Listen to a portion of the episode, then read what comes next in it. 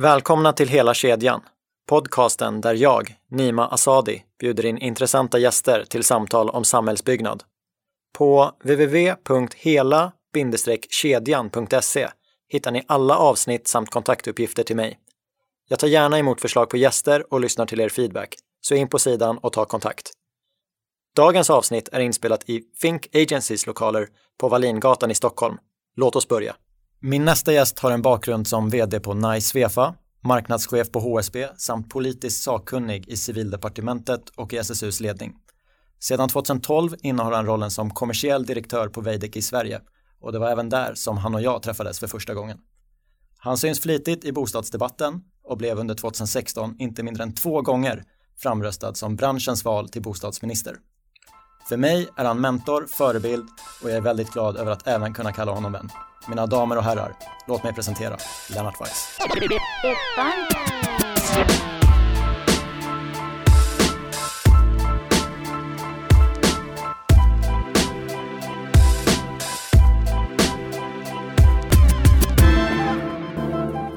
Lennart Weiss, välkommen! Tackar! Hur är läget? Det är fint faktiskt. Lite, är det här första sändningen? Det är första avsnittet och jag är jätteglad över att du ställde upp som gäst. Men grymt, och jag är försökskanin. Ja, ja, varför inte? Jag pitchade ju den här idén för dig fyra veckor sedan nu. Mm. Då minns jag, vi kan tilläggas att du, du tyckte att det var en bra idé ganska direkt. Jag vill ju köpa över dig till bostadspolitik.se på en gång. Ja, men det, det, Det kan vi fortsätta diskutera sen, Okej, senare. Förhandlingsbart, bra. Ja. Mm. Men det jag minns också att du var, du var jetlaggad. Du hade varit på semester.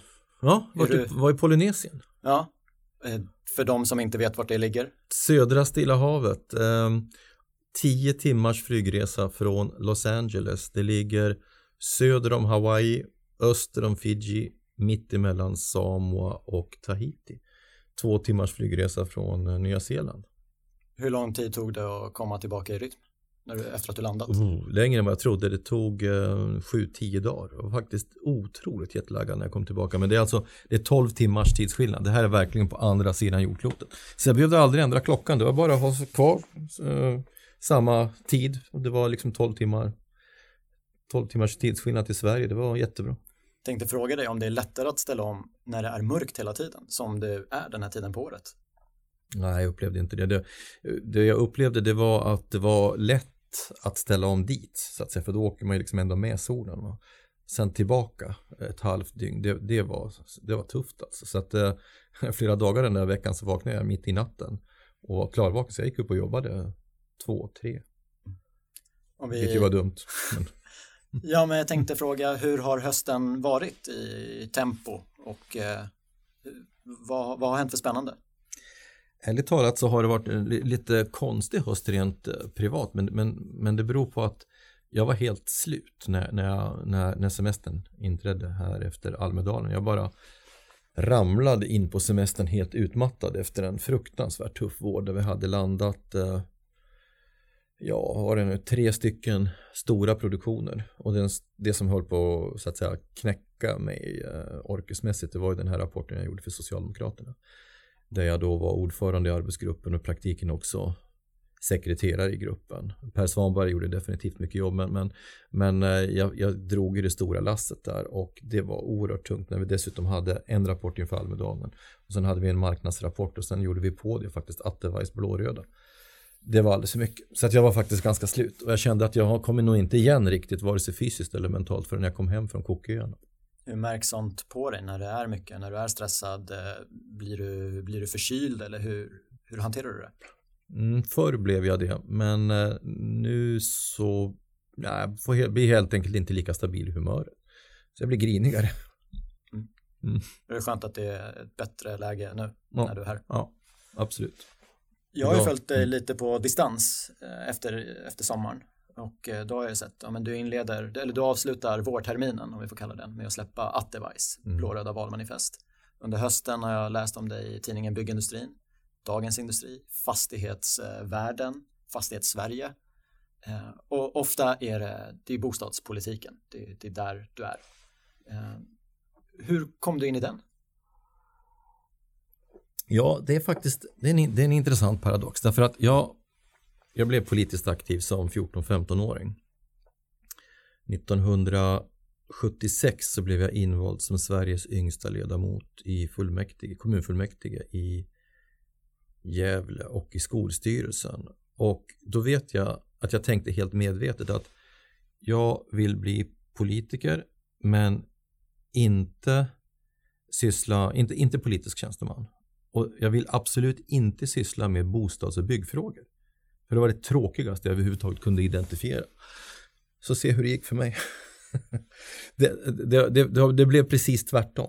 Utan eh, när jag liksom kom in djupt i, i, i när jag började lämna SSU-åren så kom jag först in i Stockholms läns landsting som politisk sekreterare där. Eh, sen politisk sakkunnig i regeringskansliet och när jag lämnade SSU-åren då blev jag rekryterad till HSB. Så att jag, jag liksom jag har gjort karriären rakt i motsatt riktning mot vad jag hade tänkt mig som ung. Och det, det kan man ju fundera över vad det beror på. Va? Lite slump, men det kanske är så att man omedvetet, medvetet också dras till det som är liksom lite komplex, svårgripbart sådär va. Så att när jag kom till HSB då hade jag egentligen väldigt vaga begrepp om vad bygg och bostäder var. Eh, så hur kom jag in i bostadspolitiken sen? Jag, om du går den långa vägen som jag har gjort. Jag var ju tio år på HSB. Jag, jobbade, jag började på produktionsavdelningen och slutade där som marknadschef på HSBs riksförbund och, och eh, HSB Sverige. Då får du en grundplatta. Sen så bildade jag ett konsultbolag eh, 99 med några kompisar. Det som idag heter Gaia Management eller förlåt Gaia Leadership och har blivit ganska stort. Men kom ju ganska snabbt in i byggbranschen igen genom att Veidekke kontaktade mig och bad mig att eh, leda ett, ett eh, strategijobb för Veidekke Bostad. Efter det att de hade gått i väggen eh, efter, efter dotcom-kraschen. Så det var mitt första jobb. Och eh, som konsult alltså. Och eh, när jag hade gjort det jobbet och vi hade formulerat en ny strategi, då bad de mig att vara kvar. Och eh, det var en otroligt spännande period därför att då var Veidekke Bostad eh, i uppbyggnadsskede. När jag kom dit så var det alltså 12 eller 13 anställda så den processen gjorde vi med alla anställda i företaget runt ett bord. Och sen växte företaget person för person. Och någonstans bortom 30 började det bli liksom ett mellanstort företag i termer av organisation. Men jag satt alltså i ledningsgruppen under de där åren som egentligen var ett pågående projektledningsmöte. Och då vet du ju själv, när man sitter i, i en eh, sån konkret verklighet där liksom varje kalkyl dras i detalj, varje projekt identifieras ner på detaljnivå därför att du måste liksom ha koll på allting i en startfas innan du har satt strukturer, verksamhetssystem och annat. Då lär du dig affären. Så att de där åren när jag satt i Veidekke Bostads ledningsgrupp, de blev helt avgörande för mig. Och sen eh, att jag kombinerade det med att jag dessutom var säljansvarig. Jag lärde mig liksom hur affären fungerar. Ehm, och det har varit helt ovärderligt när jag nu pratar bostadspolitik. Därför att jag kan hela tiden relatera bostadsfrågan tillbaka till hur den här affären ser ut i hela värdekedjan. Från eh, idé och koncept, markköp, byggkalkyl, eh, presentation ut mot kund, överlämning, ekonomisk plan. Jag, jag kan liksom, jag har en bra eh, hum om alla de delarna. Och det gör också att jag greppar eh, alla eh, viktiga detaljer i den här debatten. Men framförallt så greppar jag det som de flesta inte kan, nämligen de ekonomiska faktorerna. För det här är liksom en ekonomiskt relaterad bransch. Alltså bostadsbyggande är en finansieringsbransch. Folk tror att vi håller på med armeringsjärn och betong, men vi håller på med finansiering. Och eftersom det råkar vara det som är den stora utmaningen i bostadsdebatten idag, då, vid sidan om att vi har ett socialpolitiskt problem, så då har man kunskap om det som är kärnan i liksom affären och i problemet. Jag har ändå följt dig sedan 2012 och jag upplever att ditt engagemang, att du har blivit större i bostadsdebatten idag än vad det var då? Eller beror det på att jag inte var lika intresserad? Ja, vet jag inte, men, men, men alltså att jag tar lite plats i den här debatten, det tror jag beror på att jag dels har en politisk bakgrund. Alltså jag har ju ändå jobbat som politiker eller varit verksam som politiker eller tjänsteman på alla tre svenska parlamentariska nivåer. Kommun, landsting, stat. Det är inte många i byggbranschen som har varit det. Jag har varit i den här branschen på ett eller annat sätt sedan 1990. Det är många år nu va. Då samlar man på sig en kolossal kombination av politisk och branschrelaterad kunskap. Och eh, jag tror att eh, jag tror att det är två energier som möts i det här. Alltså branschen den ger mig liksom, den, den, den ger mig eh, den faktamässiga plattformen att delta. Men, men mitt politiska engagemang, min politiska bakgrund, det är den som tillför den känslomässiga dimensionen, alltså engagemanget. Va? Och jag tror att det är kombon av de där två sakerna som, som eh, Ehm, är ganska unik. Så att eh, jag vet ju själv när jag står och pratar om bostadspolitik att eh, ibland så låter jag kanske som en eh, vilken torr analytiker som helst och ibland så låter jag som en politiker. Men jag tycker själv att jag gör de där presentationerna som bäst när jag förenar de där två sakerna. När jag både är politiker och expert så att säga. Det, det är då det liksom blir hetta och engagemang och lidelse liksom. För det är det politik är. Politik är, är lidelse. Eh, men men eh, det, politik blir också väldigt ytligt och blir ju floskler när man staplar liksom tjusiga ord på varandra och visioner och sådär utan att man står på en faktamässig grund. Jag kan ju själv tycka att, eh, att politiker på, på det som är mitt expertområde då, är kolossalt ytliga i debatten. Men det är för att då saknar de den faktamässiga grunden. Um, och när så att säga engagemanget ges fritt spelrum utan att det finns en faktamässig grund, det är då det blir floskler. Men jag tror att jag lyckas kryssa mig förbi det, det ganska bra därför att jag i någon sorts grundläggande, grundläggande mening så vet jag ju faktiskt vad jag pratar om. Hur, hur het är frågan politiskt idag jämfört med tidigare? Väldigt spännande fråga därför att på ytan så är den inte jättehet. Men när du sitter och pratar med politiker off record eller när de pratar om de stora uppgifterna framåt, då säger de ju att det här är en av de viktigaste strukturella frågorna som Sverige måste ta itu med för att eh, vidmakthålla eh, hög tillväxt eller få hålla ska säga, arbetslösheten i schack eh, eller att helt enkelt se till att nästa generation kommer in på bostadsmarknaden eller när det gäller skatterelaterade frågor eller vad det nu är. Så att, trots att frågan inte var så närvarande i valrörelsen så skulle jag säga att på politikernas topp fem-lista att göra-lista så är det här en av de, de, de, hetaste frågorna. Så därför så tror jag att frågan kommer upp eh, på den politiska agendan ganska snart efter att vi äntligen får en regering i det här landet. Va? Om vi går in i debatten, hur, hur många olika läger finns det i, i bostadsdebatten?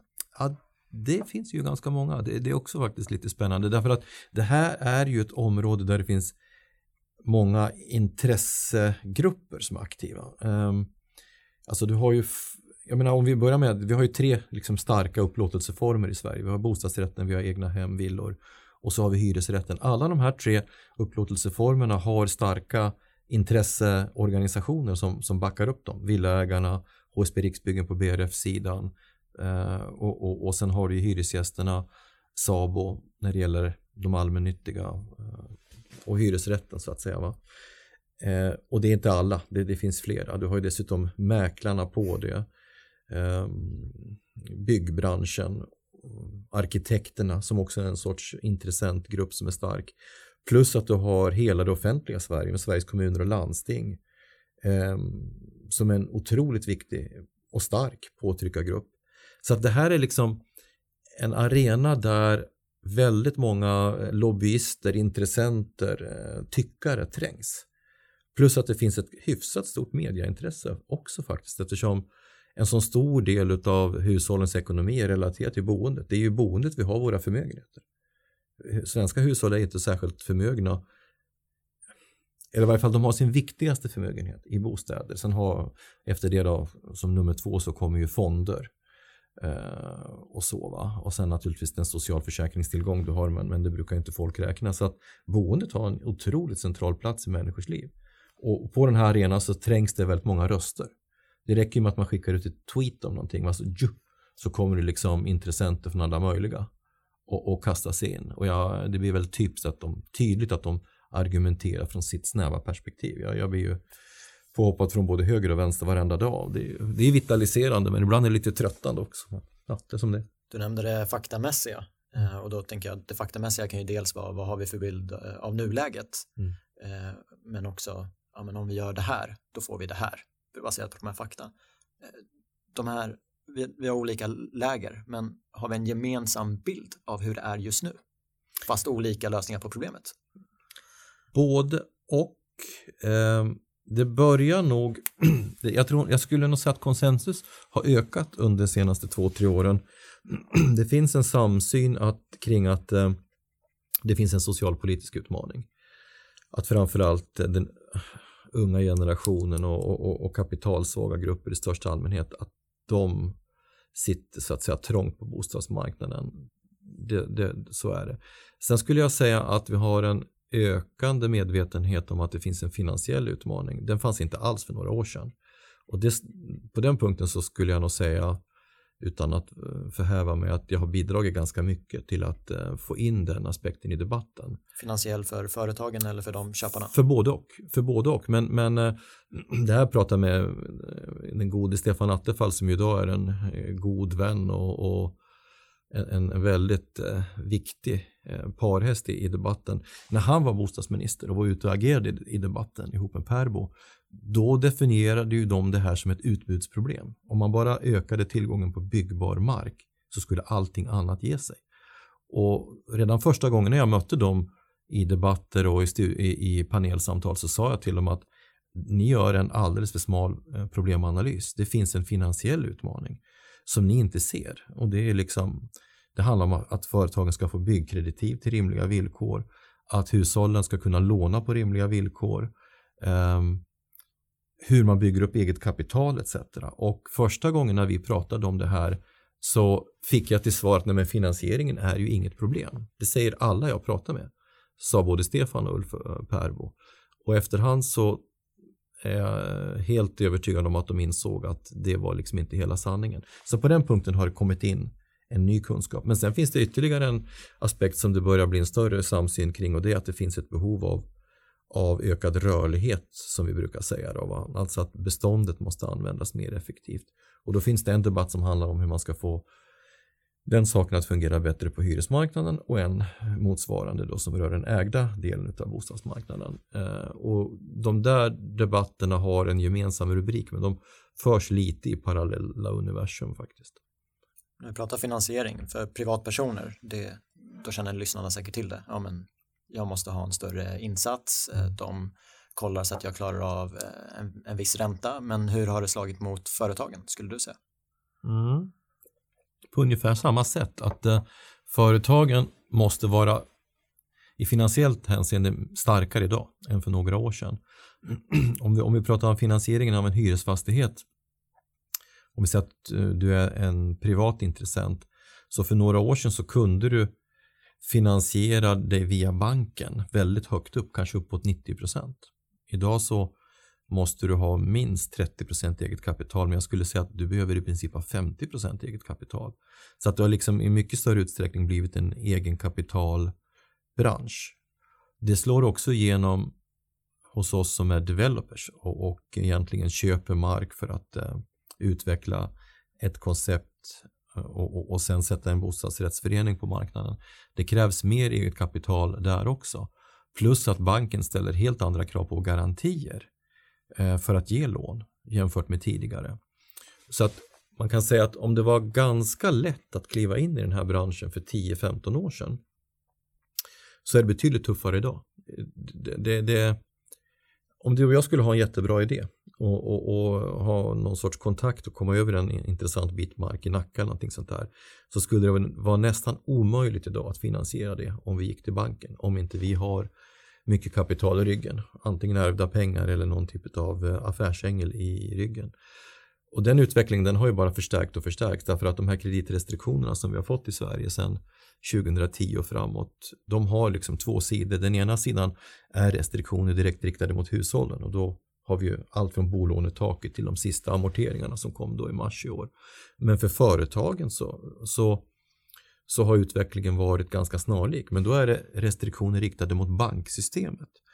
Ehm, man har till exempel skärpt de så kallade riskvikterna, det vill säga hur mycket kapital bankerna måste hålla i förhållande till varje utlånad krona. Man beräknar risken på stocken på ett helt annat sätt idag och bankerna måste eh, hålla mer eget kapital, både som eget kapital och som, och som, som riskviktshållet kapital i balansräkningen. Och det gör ju då att ska du bygga någonting idag eller sagt, det gör att kreditkranen har blivit tajtare. Man släpper inte igenom lika mycket kapital som förut. Så att eh, på det, det har ändrat grundvillkoren för branschen och det fanns ju de som var ute och pratade om det här för redan för några år sedan. Dag Klerfelt, eh, Linus Eriksson på JLL, de, eh, de varnade, eller ska jag säga förvarnade om den här utvecklingen redan för fyra, fem år sedan och pekade på den utvecklingen som vi redan haft i Europa. Att det krävs mer eget kapital. Men det var inte så många som lyssnade på dem då, därför att då var det fortfarande lätt att låna. Men de senaste två, tre åren är det en eh, total förändring och därför så är jag ganska säker på att det kommer vara svårt för nya aktörer att ta sig in. Och jag tror också att det är en ganska stor eh, risk att en del mindre aktörer kommer gå under i den här, eh, jag ska säga, alltså vi, vi, vi kommer gå igenom en omställningsfas de närmaste två, tre åren med en tuff marknad. Och jag tror inte att alla kommer att överleva det helt enkelt. Men vart står du? Vad, vad skulle du vilja, vilja se på, på både kort och lång sikt? Ja, alltså det jag, det jag vill se det är ju en bostadspolitisk agenda som utgår ifrån de här tre grundfrågorna, rörligheten, finansieringen och ekonomiskt svaga grupper. Och ser man, ser man det hela från ett historiskt perspektiv. Jag har ju studerat svensk bostadspolitisk historia. Jag håller ju då och då en föreläsning i det här ämnet. Va? Och då brukar jag säga att svensk bostadspolitisk historia från början på 1900-talet handlar om två saker. Hur ska bostäderna finansieras och hur ska svaga grupper få sitt behov tillgodosett? Och i Sverige har man lyckats hitta lösningar på de två frågorna när man har kopplat ihop dem. Och det börjar egentligen med egnahemsrörelsen. Egnahemsrörelsen bildades på 1860-talet på landsbygden och var ju ett sätt för eh, Eh, konungariket Sverige att eh, hitta lösningar som gjorde att folk var mindre benägna att flytta till USA. För det där höll ju på att bli en nationell katastrof med emigrationen. Men egna hemsrörelsen fick liksom inte riktig fart eh, förrän man började diskutera att ta in den i städerna. Och när man skulle ta in den i städerna så konstaterade man att folk har inte råd att bygga ett hus på det här hemmanet som de fick av staten utan någon typ av stöd. Då bildade man 1800, 1905 statens egna hemslånefond som, som började fungera på allvar året efter. Och när man gjorde det, då fick egna hemsrörelsen luft under vingarna. Det vill säga man kunde lösa det sociala behovet och, man, man, och det gjorde man genom att man satte in kapital. Staten lånade ut pengar. Och alltså sen när man tittar på den här frågan, bostadsfrågan årtionde för årtionde så kan man se att varje årtionde fram till 1990-talet så har bostadsfrågan speglats genom precis de två frågorna. Hur ska vi finansiera? Hur ska ekonomiskt svaga? Och det konstiga är då att när man avvecklade bostadspolitiken i Sverige på 1990-talet då glömde man bort det här sambandet. Och eh, skälet till det var att då hade vi liksom byggt upp ett bostadsbestånd genom miljonprogrammet på 60-talet och genom 80-talet stora bostadsbyggande. Så det fanns ett lager i överskott. Men det var den ena saken. Det andra var att i och med att eh, 1980-talet eh, gick igenom en väldigt omfattande avreglering, kapitalmarknaden, valutamarknaden avreglerades, så sköljde du plötsligt in kapital i ekonomin som vi inte hade haft förr. Jag menar, vi kommer ju från en historik där penningmängden var reglerad, där Riksbanken bestämde hur mycket pengar, kapital det fanns i kapitalmarknaden. Och plötsligt så öppnades alla dammluckor. Och det var ju det som då räddade bostadsbyggandet på 90-talet, det lilla som då fortfarande bedrevs. Så hade vi alltså inte fått en fri kapital och valutamarknad, eh, då hade vi efter finans och fastighetskrisen fått en ännu mer dramatisk utveckling. Men av det lär man sig också att på ena eller andra sättet så måste ju bostäder finansieras.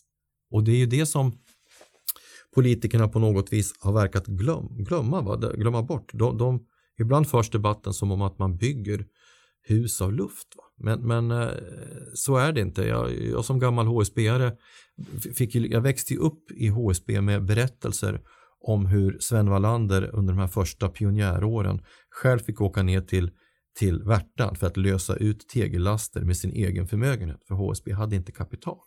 Så den här frågan om kapital den har liksom hängt med hela tiden. Men jag tolkar det som att eh, då partierna ska ta sina finanspolitiska talespersoner in i ett rum och in med de bostadspolitiska talespersonerna också och så ska de, ska de lösa det. Eller har du några mer konkreta Ja, det har jag naturligtvis. Jag, det, det, jag bara liksom försöker sätta en form av grund eh, akkord, grundstruktur i diskussionen. Va? Om, om man sen fortsätter liksom på temat finansiering så kan man naturligtvis gå väldigt många olika vägar. Du skulle ju kunna gå vägen, eh, jag menar, tittar ut över Europa så finns det två, tre olika typmodeller. Den förra typmodellen, den svenska modellen, det var ju att staten stod för finansieringen. Så att staten tillhandahöll bottenlån. Eh, upp till hur många procent? Upp till eh, 70-80 procent. Och sen så tillhandahöll man eh, topplån via länsbostadsnämnderna med starkt subventionerad ränta. Och, och, och tittar man liksom på 70-80-talet som, som, ehm, som är liksom den tidsperiod som man ofta hänvisar tillbaka till, då kunde du alltså låna för 3 procents ränta och inflationen var 10. Och som ett hushåll eller som villaägare så hade du 100 procents avdragsrätt på skuldräntor. Så att tacka 17 för att den tidens villaägare eh, byggde upp förmögenheter. Det var ju så de privata förmögenheterna i boendet byggdes upp framförallt på villamarknaden men också på bostadsrättsmarknaden. Eh, det är ju en total kontrast mellan den tiden och idag då, där, där kapitalet är marknadsprissatt och där du måste ha en stor andel eget kapital på toppen. Det behövde du inte då och det behövde du inte som kommersiell fastighetsägare heller. Så det finns ju de som drömmer sig tillbaka till den tiden men det, men det är ju en illusion. Och sen så har du den, den kontinentaleuropeiska modellen då som eh, har hyresrätten som bas. Där tillhandahåller ju det offentliga fortfarande väldigt mycket kapital in i hyressektorn, antingen genom staten eller på delstatlig nivå i Tyskland. Samma sak i Österrike på regional nivå, delstatlig nivå. Tillhandahåller man otroligt mycket kapital, billigt kapital in i de kommunala eh, bostadsbolagen eller allmännyttiga bolagen. Men då bygger du ju hyresrätt enligt en annan modell än i Sverige. De har ju inte en öppen hyresmarknad utan de har ju en, en eh, delad hyresmarknad där en del så att säga är marknadsprissatt. De har marknadshyra i en del av beståndet och i, i den andra delen så har du en reglerad hyra och så tillhandahåller du bostäderna via behovstilldelning. Men då betyder det att de som då får en hyreslägenhet i Wien eller Berlin tilldelad på det sättet, de har ju inte bytesrätt. Utan då får du den bostaden. Och ska du sen byta så måste du byta inom systemet. Och så måste du liksom eh, kvalificera utifrån de här inkomstgränserna de har. Det är då den andra modellen. Och sen har du en tredje modell som representeras av Norge i sitt mest renodlade skick. Va? Där du har en, en social ägarmarknad. Och eh, just den norska bostadspolitiken är väldigt intressant därför att den skiljer sig jättemycket åt från Sverige. Men det intressanta är att Sverige och Norge hade socialdemokratiska regeringar efter kriget. Och de gick helt olika vägar i bostadspolitiken. Sverige byggde upp allmännyttan och byggde upp sin politik på offentlig finansiering. Norrmännen valde att bygga sin bostadspolitik på att människor skulle äga sina bostäder och så stöttade staten hushållen genom att man tillhandahöll kapital via Husbanken. När man tittar på Sverige och Norge 70-80 år efter det att de här olika alternativen sjösattes så kan man inte se att det ena landet har misslyckats och kört i diket och det andra landet är någon sorts framgångsexempel. Du har fått, fått ungefär samma sociala resultat. Vilket ju för de som är politiskt aktiva är lite tänkvärt. Det visar att man ska inte, man ska inte ideologisera, överpolitisera eh, upplåtelseformer för mycket. Därför att du kan uppnå ungefär samma sociala resultat om du liksom eh, designar systemet så att det, det, kompenserar för avarter.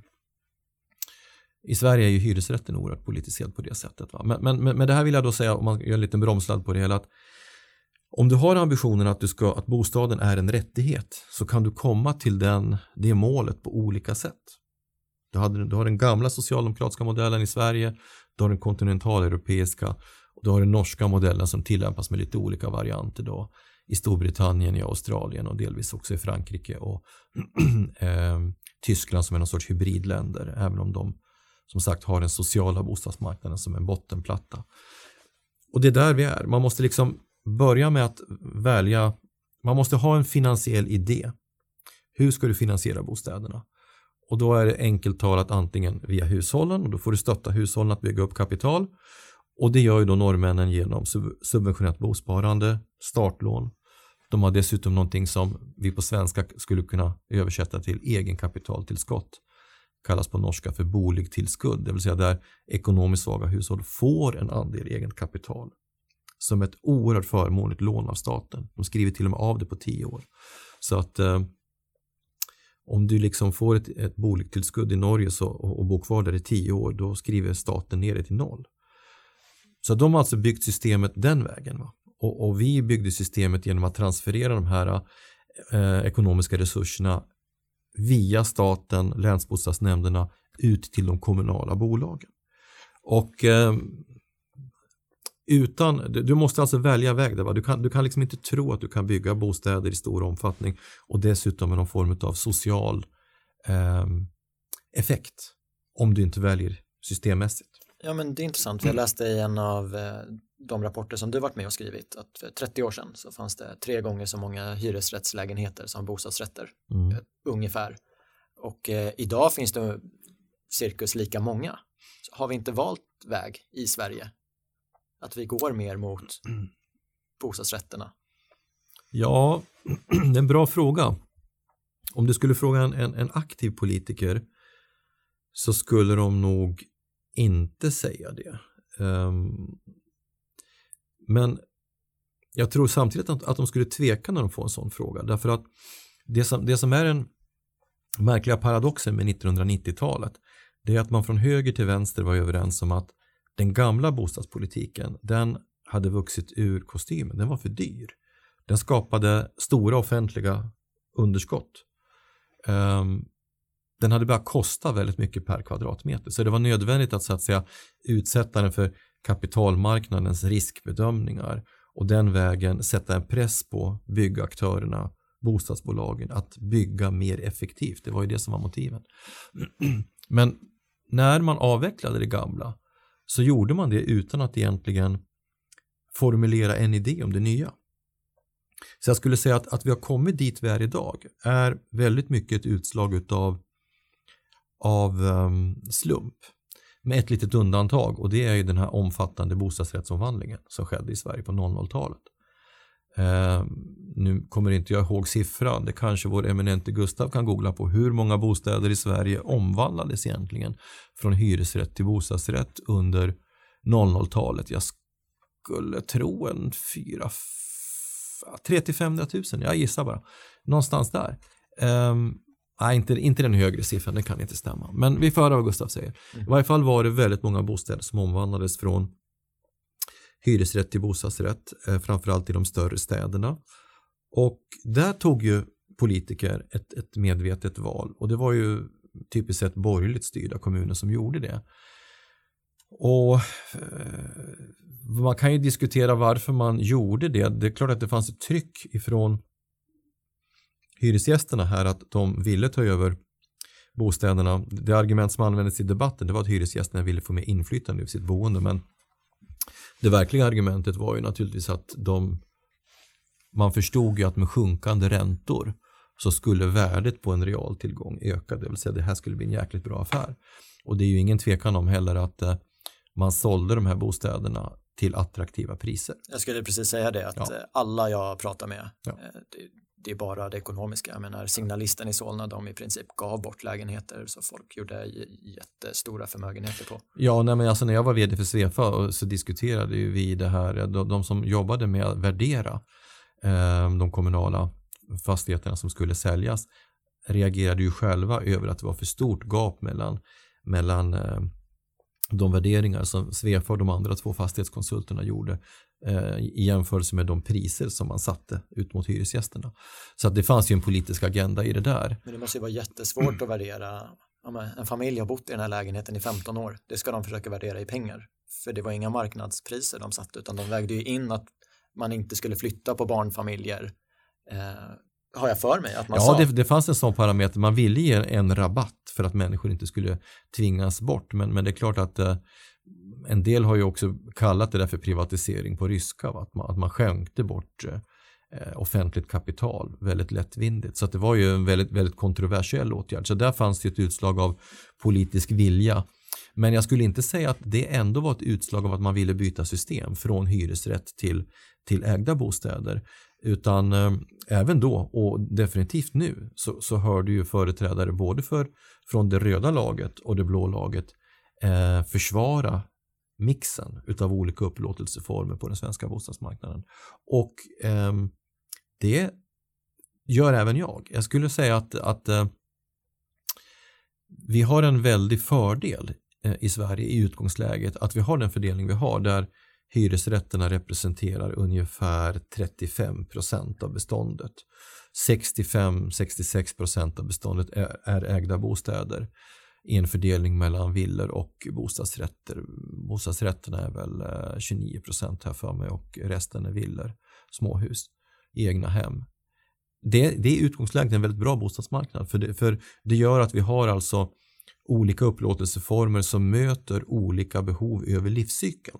Problemet är, tycker jag, bara att vi i bostadsdebatten inte har skapat en, eh, en, en eh, sammanhängande teori om vilken roll olika upplåtelseformer ska ha i olika skeden av livet. Ehm, jag tycker till exempel att man gör ett fel ifrån det röda laget som, som säger att vi ska bygga nyproducerade hyresrätter för de sämst ställda hushållen. Och när man dessutom gör tillägg att det ska vara små lägenheter. Det är liksom ett dubbelfel därför att vi behöver egentligen inte fler små hyreslägenheter. Vi har ett överflöd av små hyreslägenheter i Stockholmsmarknaden. Det är uppåt 40 procent av lägenheterna i Stockholms innerstad är ettor och ett rum och kök. Så att, Hur många procent? Ja, uppåt 40 procent. Det kanske inkluderar tvåor också, det kan vara så, men det är fortfarande en väldigt stor övervikt för små lägenheter. Och, och, och den, sort, den, den lägenhetsstorleken är ju inte idealisk om du ska bilda familj. Men den reflekterar ju ganska väl hur Stockholm ser ut med massor med ensamhushåll. Så egentligen behöver vi inte mer av den typen. Och det är det ena felet. Ehm, alltså jag sa så här på, på, i en podd häromdagen att, att ehm, Problemet är liksom inte hur vi ska få fram fler små lägenheter som vi ska tillhandahålla unga hushåll utan den stora politiska utmaningen är hur vi ska få, få de unga hushållen ut från de där små lägenheterna och in i den sortens lägenheter där de kan bilda familj med barn. Det finns det inget politiskt svar på. Och den andra problematiken med den där debatten det är ju att framförallt i socialdemokratisk kontext, nu ifrågasätter jag mina egna partivänner här men det, det får de tåla. Så driver man debatten som om att nyproducerade hyresrätter i centrala lägen ska ha väldigt låga hyror. Det är en konstig, det är en konstig idé därför att nyproducerade lägenheter i centrala lägen ska gärna ha en hög hyra. Därför att det är då du får en, rim, en hyfsat hög omsättning. Och har en hyfsat hög omsättning i den delen av beståndet då kommer de som flyttar till Stockholm för ett jobb att ha en snabbt gripbar lägenhet som inte kräver att de slänger upp 5 miljoner på bordet. Utan du ska kunna flytta in till Stockholm menar jag, få tag på en lägenhet med kort varsel, hyra under några månader, känna att du har fått det jobbet du vill ha, börja förstå hur Stockholm ser ut, var vill jag bo? Vill jag bo liksom i Hässelby eller vill jag bo i Nacka? hitta den lägenheten eller bostaden, villan som du kan betala över längre tid och då flyttar du om. Och då eh, hörde jag mitt synsätt här att då, då har man liksom börjat formulera en idé. Vilken roll ska hyresrätten ha? Vilken roll ska äganderätten ha? Men det här lyckas inte det politiska Sverige få ihop till en helhet och, och eh, det är synd därför att eh, som sagt det hyrda beståndet, ägda beståndet har en sån variation när det gäller kvalitet, standard och storlek att tog man hand om det på rätt sätt då har vi en alldeles fantastisk bostadsmarknad i Sverige. Skulle du säga att det är där du är någonstans att av den nyproduktion som byggs nu att mm. det ska hålla den fördelning vi har i dagsläget? Ja, det vet jag inte vad som är optimalt. Ja, nu vinkar Gustav här. Nu har vi, nu har vi har du fått fram något? fakta. Jag har en siffra eh, på antalet hyresrätter som har ombildats till bostadsrätter mellan år 2000 till 2017. Yes. Om det är intressant. Ja.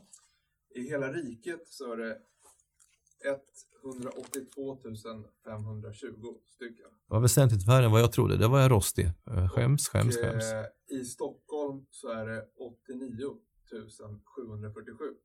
Ja. Som om, och det är enligt Hyresgästföreningens faktabank. Och 89 000 i Stockholm, är det i Stockholms län? Stockholms län, ja. ja. Det stämmer. Och ser du även i Stockholm stad? Eh, ska vi se, nej, så, men jag kan få fram till exempel i Solna eh, så eh, ombildades 10 368 hyresrätter till bostadsrätter. Mm. Ett exempel. Mm. Alltså uppåt 200 000 lägenheter och jag tror att vi har 4 miljoner bostäder ungefär i Sverige. Va? Så att då har vi någon sorts relationer. Um, ja, ja, alltså vad är den ideala fördelningen? Det kan man väl diskutera. Jag, tror... jag frågar för att mm. ofta eftersom att du representerar Veidekke så mm. tror man kanske att ja, men, Weiss, han, han, vill, han vill bara ha bostadsrätter, så lite hyresrätter som möjligt. Det är inte alls det du säger. Nej, det är inte alls det jag säger. Det har jag aldrig sagt. Det, det, det, är någon sån här uppfattning som klistras på en. Jag var ganska nöjd med att jag fick utveckla just den frågeställningen i, våran, i den här rapporten som jag var med och gjorde för Socialdemokraterna som heter Dags för en ny social bostadspolitik. Där säger vi ju väldigt tydligt att vi vill ha en bostadsmarknad eh, präglad av valfrihet mellan upplåtelseformer och att vi, vi försvarar den, den, gamla historiska tanken om att du ska ha valfrihet för hushållen över livscykeln. Det, det, skulle jag säga är en grundbult som man ska vara väldigt rädd om i svensk bostadspolitik. Men, men då betyder ju det att då måste, ska vi ha valfrihet, då måste ju unga hushåll ha möjlighet att ta sig in på ägarmarknaden. Eh, speciellt när de är i fas att bilda familj, alltså säg 30-årsåldern då. Men det betyder ju också att då måste ju det unga hushållet likväl som det äldre hushållet har möjligheten att efterfråga en hyreslägenhet. Det äldre hushållet har ganska stor valfrihet i Sverige. Speciellt om du har ställt dig i bostadsförmedlingen tidigt och sen valt att bo i bostadsrätt eller villa under 20-30 år. Då har du ju kolossalt med kötid. Så att när du efter att barnen har flugit ut och vill sadla om, då kan du välja om du vill fortsätta att bo i ett egna hem eller en bostadsrättslägenhet som ju många då gör genom att de säljer villan och flyttar till en lägenhet så de slipper gräsklippning och annat. Eller att faktiskt flytta till en hyreslägenhet. Men den valfriheten har inte ungdomar. Så att den gruppen som har det stora socialpolitiska problemet i bostadsdebatten det är unga generellt sett. Därmed så finns det en generationsproblematik och sen är det kapitalsvaga. Inkomstsvaga hushåll, de som, som både saknar kapital och inkomster, de har naturligtvis det allra största problemet. Och det brukar ju vara just unga, därför att när du är ung så har du, även om du har ett jobb så har du fortfarande ganska låg lön. Och det är väldigt få ungdomar som har kapital med sig. Och det betyder ju att om du ska ha liksom en, en, en socialt fungerande bostadsmarknad, då måste man öka fokus jättemycket på ungdomar. Och då tänker jag att eh, en väg som Stockholms stad har valt som jag faktiskt tycker är ganska sympatisk, det är att man att man reserverar en viss mängd av eh, lägenheterna i bostadsförmedlingens kö till ungdomar under 25 år. Det tycker jag är en, faktiskt en ganska spännande tanke. Men då är ju det tidsbegränsade kontrakt. Och det tycker jag också är ganska rimligt. Och jag tycker också att det är rimligt att tänka sig att man kan möjliggöra kompiskontrakt. Så att man kan eh, gå in två, tre eh, unga människor tillsammans hyra en ganska dyr nyproducerad hyreslägenhet men tillsammans kan man bära den hyran borde vara möjligt, men, men framförallt så måste man ju öppna ägarmarknaden för ungdomar. För bostadsutvecklarna då? Eh, får man sätta vilken hyra man vill idag i Stockholm? Nej, det får du ju inte därför att du har ju en, en hyreslagstiftning i Sverige som ibland i debatten felaktigt kallas för hyresreglering. Hyresregleringen avskaffades 1974. Det, det, där, eh, det där är ett politiskt satt begrepp som ett ganska vanligt men för att man, man vill förespegla en, en sorts eh, reglerad genomreglerad hyresmarknad. Men det, men... men, det finns drag av, men det är fortfarande en reglerad hyresmarknad på det sättet att vi har ett bruksvärdesystem så du får inte sätta marknadshyror. Så att hyresmarknads, hyreslagstiftningen innebär att du kan sätta hyra på tre sätt.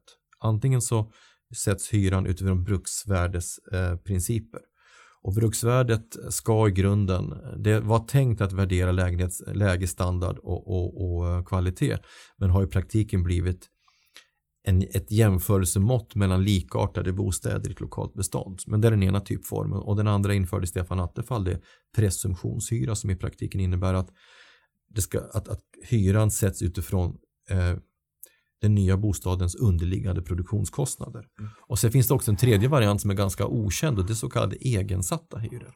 Där kan alltså en, eh, en fastighetsägare som har byggt ett nytt hus och kanske inte har kommit överens med Hyresgästföreningen om den bruksvärdessatta hyran, då kan han sätta så kallade egensatta hyror. Men då riskerar hyresvärden att enskilda hyresgäster går till hyresnämnden för att få den hyran prövad. Och då sätter hyresnämnden den hyran. Eh, fastställer de hyran eh, utifrån bruksvärdesprinciper. Men, men eh, så det finns tre olika modeller. Ja, men har det varit eh, bakgrunden till den här lagstiftningen antar jag för att vanliga människor har kommit i kläm. Jag tänker Ja. idag, du kan ju bygga 250 hyreslägenheter i Hagastaden och Spotify lär ju ta dem direkt för Mm. sina, sina anställda.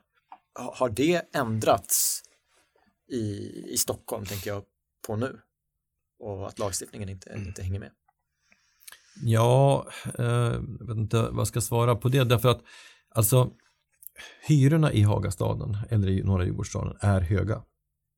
Om vi pratar om det i den sortens termer som vi pratar i branschen, alltså hyra per kvadratmeter och år, så ligger ju hyrorna i attraktiva lägen i Stockholm på en drygt 2000 kronor till 2500 kronor. Det finns till och med exempel på 2700 kronor per kvadratmeter år och om vi ska översätta det till en hyra så, så handlar det om 10-12 tusen för en tvåa, 15-16 tusen för en trea. Det är ju jättemycket pengar i månatliga hyreskostnader. Så det är inga billiga lägenheter. Ja, men jag skulle säga att det är mycket, det beror på vad man jämför med. Ja. För eh, jag bor i en bostadsrätt, Mm. mittemot på andra sidan gatan finns en hyresrätt. Och den, eh, när jag flyttade in där i min lägenhet för nio år sedan, Mm. ja, då kostade det strax över 7000 att bo i den där eh, Hyreslägenheter. hyreslägenheten. Ja. Jag har ju aldrig betalat 7000 i månaden för mitt boende.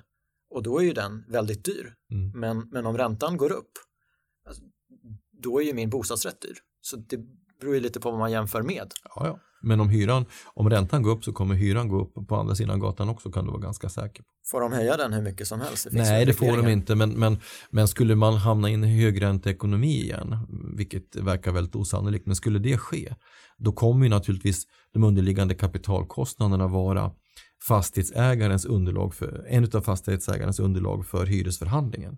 Så att under perioden när vi har haft höga räntor i Sverige och, eh, och hög inflation, då har ju också hyresökningarna varit eh, större. Och eh, i, en sån ekonomi där du har en kombination av höga räntor och hög inflation, vad händer då med ditt lån i din bostadsrättslägenhet på andra sidan gatan? Ja, då sjunker ju värdet på den direkt. Så att jag skulle inte säga att bostadsrättsägare har ett större problem i en ekonomi med höga räntor och hög inflation. Jag skulle säga att hyresgästerna sitter sämre till då. Okej. Jag har fått fram lite statistik här på eh, hyres, eh, månadskostnad för hyreslägenheter. Mm. Eh, I Stockholms innerstad, och då pratar vi 70 kvadratmeter, där är eh, snittet i Stockholms innerstad eh, ligger på 13 000 kronor i månaden. Eh, för en hyreslägenhet på 70 kvadratmeter. Medans eh, en medelhyra i Bjurholm ligger på 4 340 kronor i Mm. månaden. Och Bjurholm ligger då, eh, en liten, Sveriges minsta kommun, strax utanför Umeå. Ja. Så där har vi skillnaden. Ja, och den är ju intressant därför att varför ser det ut så? Jo, därför att i Bjurholm, som är en glesbygdskommun, har det sannolikt inte byggts en enda hyreskåk de senaste 20 åren. Så de kåkarna som finns där, de är alltså nedamorterade sedan länge. Så att de, de betalar en hyra som reflekterar den kapitalkostnad som man hade när man byggde de kåkarna på 50, 60, 70-talet. De hyresrätter du har i Stockholms innerstad idag, det är de hyresrätter du har efter den stora utförsäljningsvågen. Jag har ju en sån kåk bakom mig. Jag bor på Swedenborgsgatan på Söder. Bakom mig så ligger Timmermansgatan. Där har ett av Stockholmsbolagen byggt en hyreskåk och där vet jag då att eh, kvadratmeterkostnaden, eh, hyran ligger på 2 och 3 någonting sånt där. Eh, och då, det är där du får de här hyrorna. Så att det ju människor vill ha, efterfrågar på hyresmarknaden, det är ju inte de nyproducerade hyresrätterna med höga hyror. De vill ju ha de här gamla hyresrätterna med låga hyror. Men dit är det ju 10-15 års kötid i varje fall i Stockholm. I Bjurholm vet jag inte. Men, men i Stockholm så ser det ut så. Så att eh, hela eh, debatten om hyresrätten och hyresrättens boendekostnader blir ju hela tiden, eh, kantrar ju hela tiden därför att det man pratar om är liksom de gamla billiga hyresrätterna som kommer att försvinna in de närmaste 20 åren i takt med att de rustas upp och i praktiken hamnar på nyproduktionshyra. Men, men det jag möter i debatten, och det gjorde jag så sent som idag på Twitter, det är liksom ganska aggressiva, offensiva eh, inlägg på temat att eh, fattar du inte understött din dumma jävel att eh, vi kan inte bygga fler eh, bostadsrätter för de är så dyra. Det vi behöver är fler billiga hyresrätter. Och tyvärr, det finns inga nyproducerade billiga hyresrätter, inte ens med investeringsbidrag är de nyproducerade hyresrätterna särskilt billiga. Ja, jag tänkte de, de gamla hyresrättsområdena, du nämnde det själv, de rustas upp, då Ja. kommer det nya hyror. Har man gjort någon analys, vad, vad får det för konsekvenser om, om 15 Mm. år när, det, när en stor del av beståndet har rustats upp? Ja, det, får ju, det kommer ju få massa, alltså den alldeles omedelbara konsekvensen är ju att hyrorna kommer att gå upp. Och eh, i den utsträckning som det bor människor i de där områdena med eh, låga inkomster så kommer ju de att få problem. Och det där problemet blundar ju en del ekonomer för. Alltså när man då pratar om ökad rörlighet i beståndet då menar man ju att egentligen att folk som, som bor i hyresrätter med låga hyror ska flytta på sig eh, när hyrorna höjs. Det är det man säger, eller menar fast man inte säger det. Och det är därför som jag då eh, är emot marknadshyror. Alltså det svenska hyressystemet bygger som sagt på de här tre olika Eh, hyressättningsprinciperna. Men i tillägg, vi har ju ett förhandlingssystem i Sverige. Ett motpartssystem mellan fastighetsägare och hyresgäster. Och eh, även om det systemet har sina brister så menar jag att, att det systemet har ändå fördelar jämfört med att vi går över till den här sortens sociala hyresmarknad som du har i kontinentaleuropa där politikerna sätter hyror i kommunfullmäktige eller, eller i lantdagen, alltså på regional delstatlig nivå. Um, jag har svårt att se att det systemet skulle vara bättre, men vad vi behöver i en fungerande hyresmarknad, det är någon sorts vettig relation mellan lägesstandard, kvalitet och hyra. Och då kan man konstatera att dagens hyressättningssystem är för stelt i det avseendet. Alltså meningen med bruksvärdessystemet var att det skulle innehålla marknadsmekanismer, alltså preferenser som är en typ av marknadsmekanism. Det skulle så att säga slå igenom i hyressättningen. Så att vad jag pratar om är att jag vill ha kvar hyressättningssystemet, jag vill att utveckla bruksvärdessystemet så att det bättre balanserar mellan eh, hyresnivå och preferenser. Men då kan jag också tänka att i ett sådant system så är det inte helt orimligt att hyresgäster åtminstone i någon rimlig utsträckning kan välja att skjuta upp en renovering. Jag är inte för att Hyresgästföreningen ska kunna lägga en död hand på att renovera ett område. Men, men eh, därför att till exempel tekniska renoveringar, byta stammar och etc. Det, det måste fastighetsägaren få förfoga över. Men det är inte helt orimligt att hyresgästerna faktiskt kan få ha ett ord med i laget om jag vill byta ut köksutrustningen, skåpen, kylfrys, spis. Eller vänta med det och på det sättet hålla tillbaka hyran. För det skulle kunna vara ett sätt ändå för framförallt eh, äldre och, och låginkomsttagare att kunna få bo med lite enklare standard till dess att de flyttar, avlider eller vad det nu är. Eh, istället för att utsättas för en hyreschock. Men det där, det där, jag inser att det är en svår debatt för att det handlar om avvägning mellan hyresgästens rättigheter och fastighetsägarens äganderätt. Men det, är det är det som är så fina med den svenska modellen som bygger på parter. Att den är liksom ganska duktig på att eh, balansera de här två sakerna. Och det är därför som, som eh, Sverige skiljer sig som välfärdsland från många andra länder. Vi, har ju liksom, vi, har, vi tar ju den här partsmodellen på arbetsmarknaden för självklar. Att facket förhandlar eh, lönerna i kollektiva former med motparten. Kollektivavtalssystemet är liksom inte ifrågasatt nämnvärt i Sverige på arbetsmarknaden. Motsvarigheten till det på hyresmarknaden är hyreslagstiftningen och förhandlingssystemet. Och eh, om man till exempel skulle införa ett skiljedomsinstitut på den marknaden så att man kunde hitta ett sätt att döma av förhandlingar av kollektivt förhandlade hyror och inte bara eh, lägenhet för lägenhet i hyresnämnden. Då skulle förhandlingssystemet eh, bli mycket smidigare. Och då tror jag faktiskt att det skulle få större eh, legitimitet och acceptans också. Och dessbättre så börjar det nu föras en mer intelligent diskussion om det här mellan fastighetsägare och Hyresgästföreningen. Så att jag hoppas att om, om, om parterna med lite milt politiskt tryck forceras att komma fram till en lösning som båda parter kan leva med så tror jag faktiskt att det svenska partsystemet har förutsättningar att överleva och bli ett föredömligt bra system.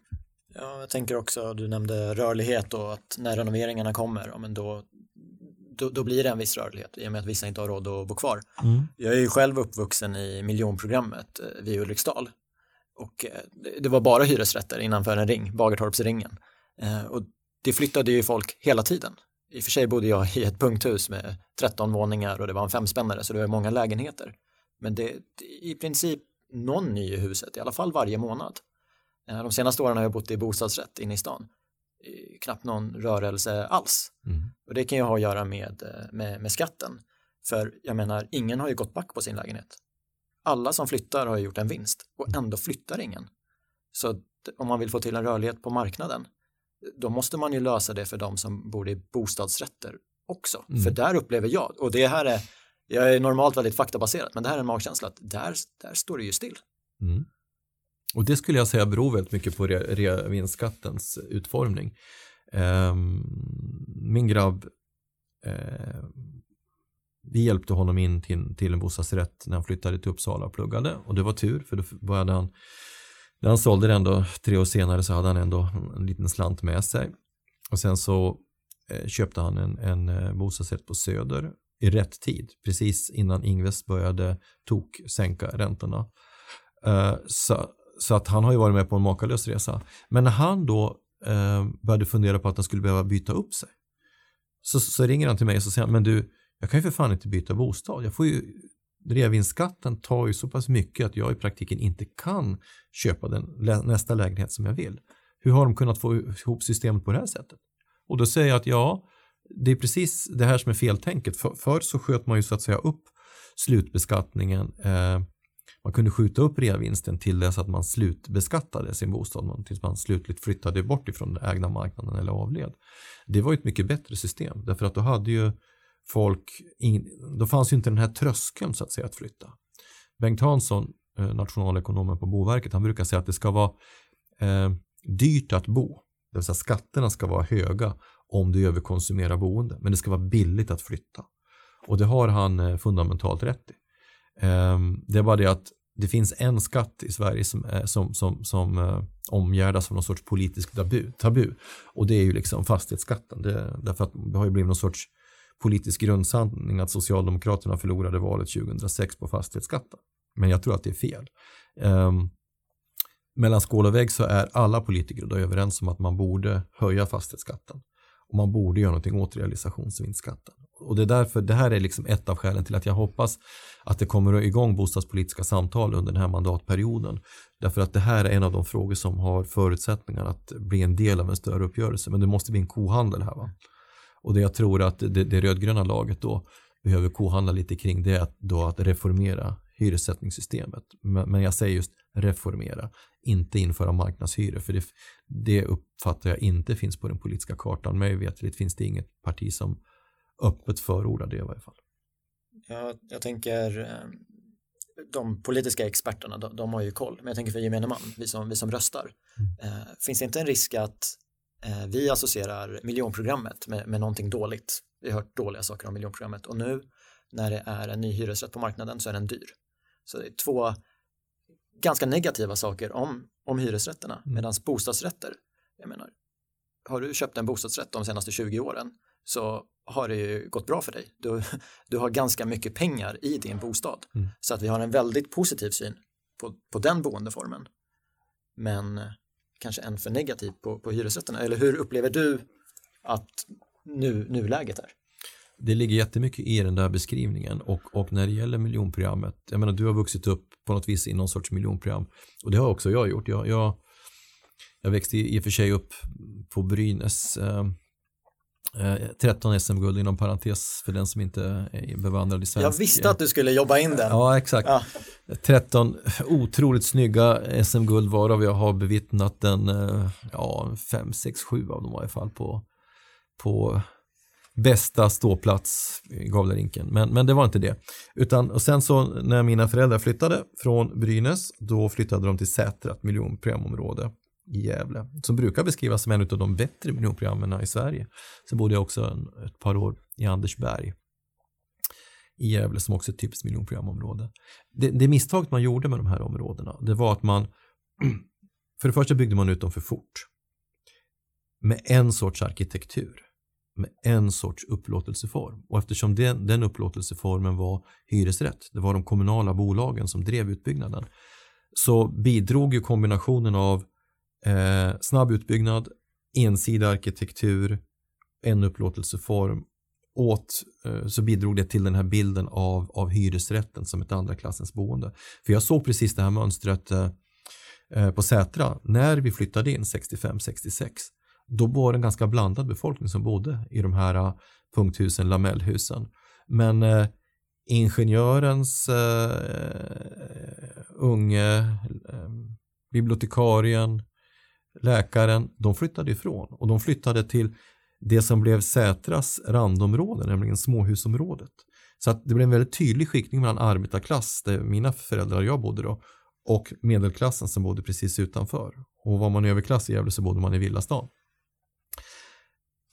Det, det, här har bidragit till att, till att eh, göra hyresrätten till ett andra klassens boende och därför så skulle jag säga att det skulle vara förbaskat bra utifrån ett socialt perspektiv om man omvandlade en del av de här eh, bostäderna i eh, miljonprogramområden som helt domineras av hyresrätter till just bostadsrätter. Bara den blandningen skulle bidra till att blanda befolkning och det skulle också bidra till att eh, låginkomsttagare av så att säga arbetarklass citationstecken då, i de här områdena de skulle plötsligt kunna göra en ekonomisk resa eller klassresa i sitt eget bostadsområde. Det skulle höja statusen. Så där förstår jag faktiskt inte varför rödgröna partier och, och, och intresseföreträdare sprattlar emot. Men på samma sätt så skulle vi behöva ha in fler hyresrätter i välbemedlade områden. Det skulle vara förbaskat bra för Ja, men om vi tar Södermalm som, som, som ju var ett, jag menar, det dominerades ju helt utav hyresrätt för 40-50 år sedan och har bostadsrättsomvandlats alldeles kolossalt. Där omvandlade man för många. Det hade varit väldigt bra att behålla ett rätt stort bestånd utav hyresrätter. För då hade vi ha, behållit kvar en sån befolkning eh, under längre tid i varje fall. Och då hade man också i kraft av att de hyresrätterna fanns haft möjligheter att få in en, nya generationer utav eh, arbetarbefolkning, studenter, åldringar och vad det nu är. Va? Och den typen av social blandning tror jag är bra. Um, där har, alltså Sverige har, har gjort eh, kolossala misstag eh, och gjorde det liksom med de allra bästa föresatser. Men så ett problem som man, ett fel man gjorde det var att man byggde för mycket av en upplåtelseform på ett ställe. Men vi valde också att bygga för mycket av en bostadstyp. Eh, typ alltså en, en, en typ av arkitektur på ett och samma ställe. Där, där har arkitekten då Wolodarski eh, kommenterat. Stadsarkitekten? Exakt, va? Eh, inte Peter, inte, inte publicisten utan stadsarkitekten. Han, han har sagt så här om Kungsholmen att det som gjorde Kungsholmen så bra det var att man byggde ut Kungsholmen över 150 år. Och genom att du har byggde stadsdelen över så lång tidsperiod då kom det in nya generationer eller ska jag säga nya ringar utav arkitektur så att staden, stadsdelen växte organiskt med, med, med nya eh, arkitektoniska ideal. Den blandningen blev vacker. Så att eh, om, man, om, man, om man liksom tar den historiska erfarenheten till den situation vi har idag. Jag menar, jag, jag, jag, jag, jag eh, eh har gått med i den här eh, blogggruppen Arkitekturupproret. Eh, Mest för att jag tycker det är intressant att se vad de skriver där. Vad, vad står ni för? Du har ju gått med. Ja, men alltså jag, jag, jag tillhör inte grundarskaran och jag kan inte säga att jag är hundraprocentig sympatisör, men jag är inte helt, eh, jag har inte antipatier heller, därför att de har både rätt och fel. Det, det var inte ni som röstade fram Borlänge till Sveriges Nej, jag var inte med i omröstningen. Men att... var, det, var det sidan som gjorde det? Ja, det var det, det var det absolut. Eh, när jag var ung då sa man att Bollnäs var Sveriges fulaste stad. De, de kom på 12 nu, eller 14 eller något där såg jag. Jag tittade faktiskt i listan. Gävle ju... var inte med alls på listan, det var jag väl glad för. Det var ju glädje i Västerås, för de... Eh... Kom bara två. Precis. Precis.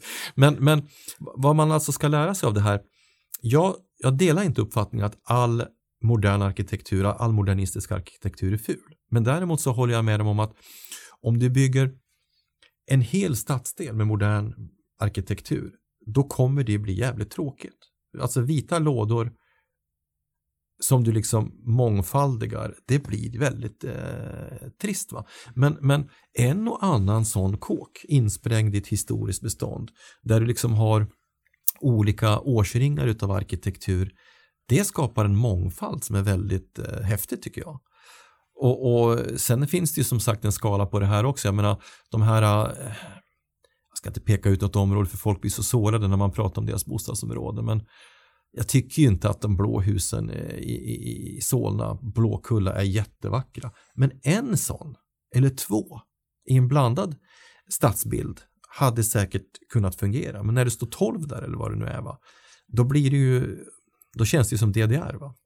Och det, det var inte så lyckat. Så att man, här har ju norrmännen varit mycket duktigare som faktiskt har haft en, en, eh, ett stadsbildnings, stadsbyggnadsideal där de medvetet har blandat villor, lamellhus, punkthus, grön, de, de, de, de, har inte separerat på det sättet som vi har gjort eh, och skapat liksom ensartade enklaver. Och här har vi gjort misstag i Sverige som vi måste reparera.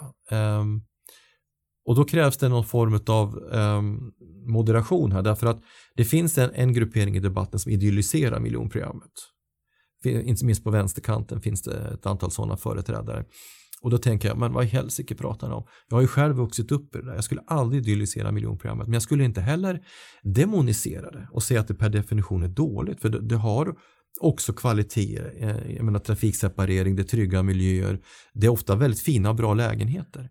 Men när man Alltså för mycket och för lite skämmer allt. Det talesättet stämmer väldigt bra på stadsbyggnad. Ja, men jag skulle säga det, jag känner igen mig i din beskrivning av Sätra. I Bagartorp eh, är också ett eh, miljonprogram och i Solna. i Solna och det finns eh, hög, höga hus, trevåningshus, det är lite blandat. Det är byggt någon gång 50-60-talet. Mm. Precis bredvid finns det ett annat eh, miljonprogram, Agnesberg, byggt på 80-90-talet. Så det är lite annan arkitektur och så har vi villaområdet Råstahem. Och när jag flyttade till, till Bagartorp, till och med när jag gick i grundskolan där 95, 96, 97. Alltså det, när jag tänker tillbaka på det, det, det var ju den bästa platsen på jorden för vi hade mångfalden vi hade, man kunde flytta inom området. Det var ju många familjer som flyttade inom området och gick i samma skola. Mm. Så den bilden av miljonprogrammet, som det är den jag pratar så varmt om när jag säger vart jag kommer ifrån. Men den skiljer sig ganska mycket från 2005 när jag flyttade därifrån. För då hade vi inte alls den mångfalden. Ingenjörens son hade flyttat någon annanstans. Exakt. IT-konsulten bodde inte kvar. Eh, så när jag hörde utifrån att ja, miljonprogrammet är inte bra, jag minns Uppdrag granskning hade dolda mikrofoner vid valstugorna i Solna. Så sa någon politiker, men flytta inte till Bagartorp, det, det, det, är inga bra människor. tänkte jag, vad, vad är det de säger? Mm. Men sen nu när jag kollar tillbaka på det, ja men om, om hans definition, för det var en han, politikern, eh, av ett dåligt område är något som saknar mångfald, ja men då hade han rätt, för den hade försvunnit.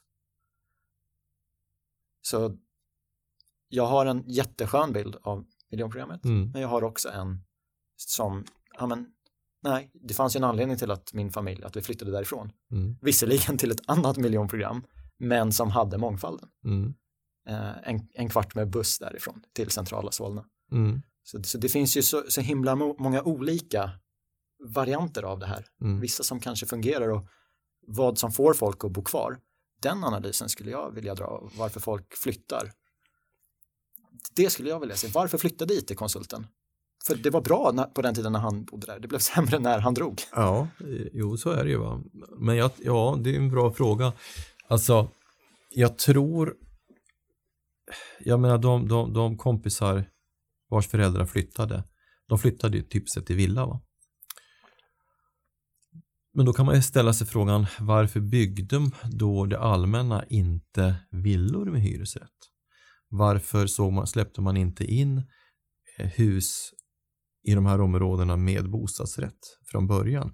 Varför integrerade man inte bostadstyper? Varför separerade man så tydligt? Det var ju nästan som att man liksom bildligt byggde klassamhället i, i bostäderna. Och, och, och, för mig är det obegripligt hur man kunde göra det valet. Men, men, men det, alltså eftersom jag då har vuxit upp i socialdemokratin så har jag ju också hört en del eh, Eh, resonemang om det. Jag menar Mats Hult här i Stockholm, han sa att eh, vi, vi ska inte bygga för mycket bostadsrätt för att i bostadsrätt blir folk borgare. Nej, det tror jag inte ett dugg på. Det är helt fel analys.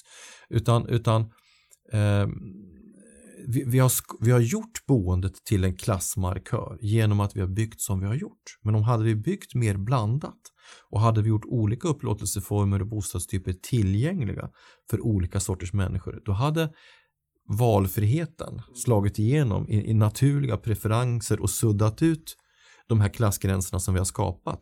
Idag så skulle du inte välja att flytta till eh, om, du är, om du har goda inkomster och god utbildning. Du skulle inte välja att flytta till ett sånt här område idag för du skulle per automatik bli klassad som någonting annat än det du vill vara.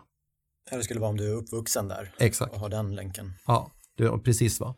Och, och um, det här, det här alltså, det, det är ju tyvärr så att um, det här tycker jag är liksom lite av tragedin i, eh, i folkhemsbygget. Folkhemsbygget Alltså bostadsbyggandet var ju så att säga lite av en ryggrad i folkhemstanken. Man skulle bokstavligt talat bygga det nya samhället. Va? Um, och, man satsa, och det är definitivt det största åtagandet i ekonomiska termer som man gjorde under epoken från 30-talet till 90-talet. Det kostade ju enorma eh, Eh, summor pengar. Det är tråkigt att det sociala resultatet blev som det blev. Ofta torftiga miljöer och när man i kombination med det ofta rev stora delar av de gamla vackra trähusstädernas eh, citykärnor. Eller jag menar som i Stockholm då med cityomdaningen. Eh, skövlade stora delar av Norrmalm och så vidare i den här cityregleringen. Så, så, så förstörde man ju his, omistliga historiska värden och det är ju, det är ju en tragedi eh, att det fick ske. Så jag är inte förvånad över att det, att det liksom blev en motreaktion mot det på 70-talet. Men det hade varit mycket bättre om man hade varit förutseende. Jag menar Brynäs som jag då växte upp på, det var ju en, det var ju en eh, organiskt framvuxen stad med vackra trähus som var flerfamiljshus. Det bara revs alltihopa. Och där står det istället, tycker jag då själv, ganska med, hus med ganska medioker arkitektonisk kvalitet. Och det gjorde också att Brynäs förlorade i eh, status. Utan det finns enklaver på Brynäs där det, byggs, där det fanns lite småhus som, som eh, har någon sorts eh, social status. Och det gjorde ju då att de här typ, områdena föll ju i socialt anseende och då får du en negativ spiral som du måste by, bryta med nya typer av strukturgrepp och det, det mest effektiva strukturgreppet du har det är ju att blanda upplåtelseformer. Men, men, men det som var lyckan när jag växte upp i miljonprogrammet det var ju att då gick vi ändå i samma skola. Vi gick på Sätraskolan och, och, och den var placerad så att från de här olika områdena, delarna av Sätra, så gick vi i samma skola. Så blandningen fanns där. Men friskolesystemet har ju den blandningen också upphört. Så att vi är ju väldigt mycket mer segregerade idag än vad vi var för 30-40 år sedan. Mm. Det var ju samma i Bagartorpsskolan där jag och Gustav lärde känna varandra. Så ni är kompisar så? Mm. Ja. Jaha, visste jag inte. Där jag då är uppvuxen i Råstahem i villaområdet. Mm. Och jag på sjunde våningen i Bagartorpsringen 58. Ja. Där. Men, men alltså kände ni av, alltså när ni umgicks, hade ni känslan av att ni kom från olika delar? Nej. Aldrig. Nej. Nej, det är sympatiskt. Det är ett bra samhälle. Och jag minns första gången någon sa det till mig att eh, ja, men i, i villorna, där, bo, där bor de rika. Då hade jag hunnit ändå bli 14 år och tänkte, du, du vet ju ingenting. Mm. Det är mina kompisar som bor där. Mm. Vi, vi åkte tillsammans till fotbollsträningarna, gick i samma skola. Jag reagerar aldrig på någonting. Mm. Det är det och det, de minnena av miljonprogrammet, när, när jag pratar om det så blir jag helt, helt varm. Mm. Men som du säger, jag, jag bor ju inte där idag. Jag kan flytta dit. Ja. Jag, jag står kvar i bostadskön, så jag, jag, kan ju flytta dit. Det intressanta är ju, nu är jag ju lite äldre än vad ni är boys, va? men alltså när man är min ålder, va? jag växte ju ändå upp på 70-talet, född 58. Um, ehm, då, det, här, det var ju, alltså 70-80-talet, det är den perioden i Sverige då inkomstskillnaderna var som minst. Så att inkomstskillnaderna motiverade ju inte att folk valde att bo på ena eller andra sättet. De hade, vi hade råd. Eh, det, som hade, det som var skillnaden det var att ingenjörens och läkarens, eh, läkaren, de, de, hade nog lite bättre koll på matematik än vad mina föräldrar hade. Så att när liksom räntorna var höga och inflationen var hög så fattar ju de att om jag flyttar till ett ägt boende så kommer inflationen äta upp mina kostnader och jag kommer bygga upp ett, ett kapital min, min pappa var metallarbetare och hamnade sen på Korsnäs eh, som, som rörmokare där ute och min mamma jobbade i restaurangnäringen. Ingen av dem hade ju koll på ekonomi på det sättet. Utan för dem var det enkelt att jag betalade en hyra. Men förstod inte att de varenda månad betalade eh, alldeles för mycket för sitt, sitt, sitt boende och framförallt i långa loppet. Så det satt ju väldigt mycket där, va? att eh, utbildade människor kunde göra mera eh, genomtänkta val rent ekonomiskt. Va? Och då efterhand så skapade det de här barriärerna, sociala barriärerna som, som drabbar Sverige så hårt idag liksom, va? och skapar stora problem. Ja. Och det där behöver man ta itu med. Ja, och så tänker jag Hans Lind, han, han sa i flera år att snart går priserna ner, snart går priserna ner. Eh, men en skillnad, jag tror, från 2010 2010-2011 jämfört med 70-80-talet. Mm. Du, du pratar om kloka människor som pratar om räkna på inflation, eh, sparat kapital. Eh, 2010-2011 kom det in väldigt många irrationella aktörer på marknaden som visste att köper jag en bostadsrätt så går den upp i pris. Mm. Och att det också, alltså marknaden öppnades ju för alla, helt plötsligt ville alla bo i bostadsrätt. Ja, ehm, alltså vi har, vi har ju haft en väldig prisuppgång under senare år. En del, en del menar ju att den är, den är um, orimlig och då jämför man så att säga prisutvecklingen mot hushållens inkomster. Men om man resonerar på det sättet då, då kan man ju, då har man ju inte någon ringat in någon förnuftig förklaring till varför priserna har ökat. Så varför har priserna ökat om, om inte inkomsterna har ökat? Jo, det finns andra faktorer som driver prisökningen. Och det är naturligtvis hushållens finansiella ställning.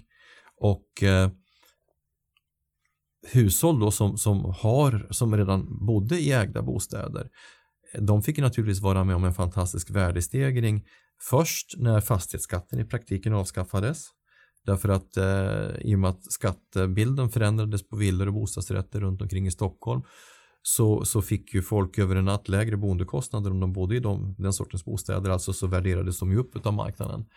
Eh, och sen så kom perioden med, med jobbskatteavdrag som i praktiken har gynnat hushåll med högre inkomster. Alltså fick de mera i plånboken och sen har, kom ju de sjunkande räntorna på det. Um, och sen har arbetsmarknaden varit stark så att vi har också haft bra löneutveckling. Summan av alla de här sakerna är ju de underliggande faktorerna till varför priserna har ökat. Det är därför som ändå flertalet ekonomer säger att priserna kan motiveras utifrån fundamenta. Um, och då är det klart att då har det varit gynnsamt att bo i en ägd bostad. Och är du då, då redan inne på den marknaden då kommer du ha lättare att byta till en annan ägd bostad. De som har stått utanför eller kanske är unga och aldrig har varit på marknaden. För de har tröskeln blivit högre. Och det är ju det här som politiken måste hitta svar på. Um, så att um, där, är, där är det tomrum uh, i debatten idag. Uh, du måste liksom hitta mekanismer som överbryggar den här uh, kapitalklyftan. Men det kan du göra med politik. Du kan ju helt enkelt välja att beskatta värdestegringen med fastighetsskatt Ja. som du gjorde förr och så kan du ju använda de pengarna och föra över dem till den generationen som inte har kapital genom subventionerat bosparande och startlån till exempel. Va? Eller genom att införa särregler för bolånetaket så att du kan låna mer när du kliver in på bostadsmarknaden. Det är, det som, det är sån, den där sortens åtgärder som måste till och där är det ju to, totalt tomt i debatten i Sverige idag. Alltså jag, jag påpekar när, när jag är ute på seminarier att Sverige och Litauen är de enda länderna i Europa som inte har särlösningar för förstagångsköpare. Alla andra har det. Det är helt häpnadsväckande att välfärdsstaten Sverige inte liksom har den sortens modeller. Men de som håller emot i Sverige, som är någon sorts politisk aktör här undercover, det är ju Finansinspektionen och, och, Finansdep- förlåt, och, och Riksbanken, men delvis också Finansdepartementets tjänstemän och politiker kanske man ska tillägga, som ju liksom sitter fast i ett, i ett, i ett eh, oerhört märkligt synsätt. Men du, eh, du pratar ju om, eh, med en otrolig värme om, om de här frågorna Ja. och eh, du nämner att eh, politiken har verktygen. Hur kändes det att slå upp tidningen när det står att branschen vill se dig som, som, finans, eller vad säger, som bostadsminister?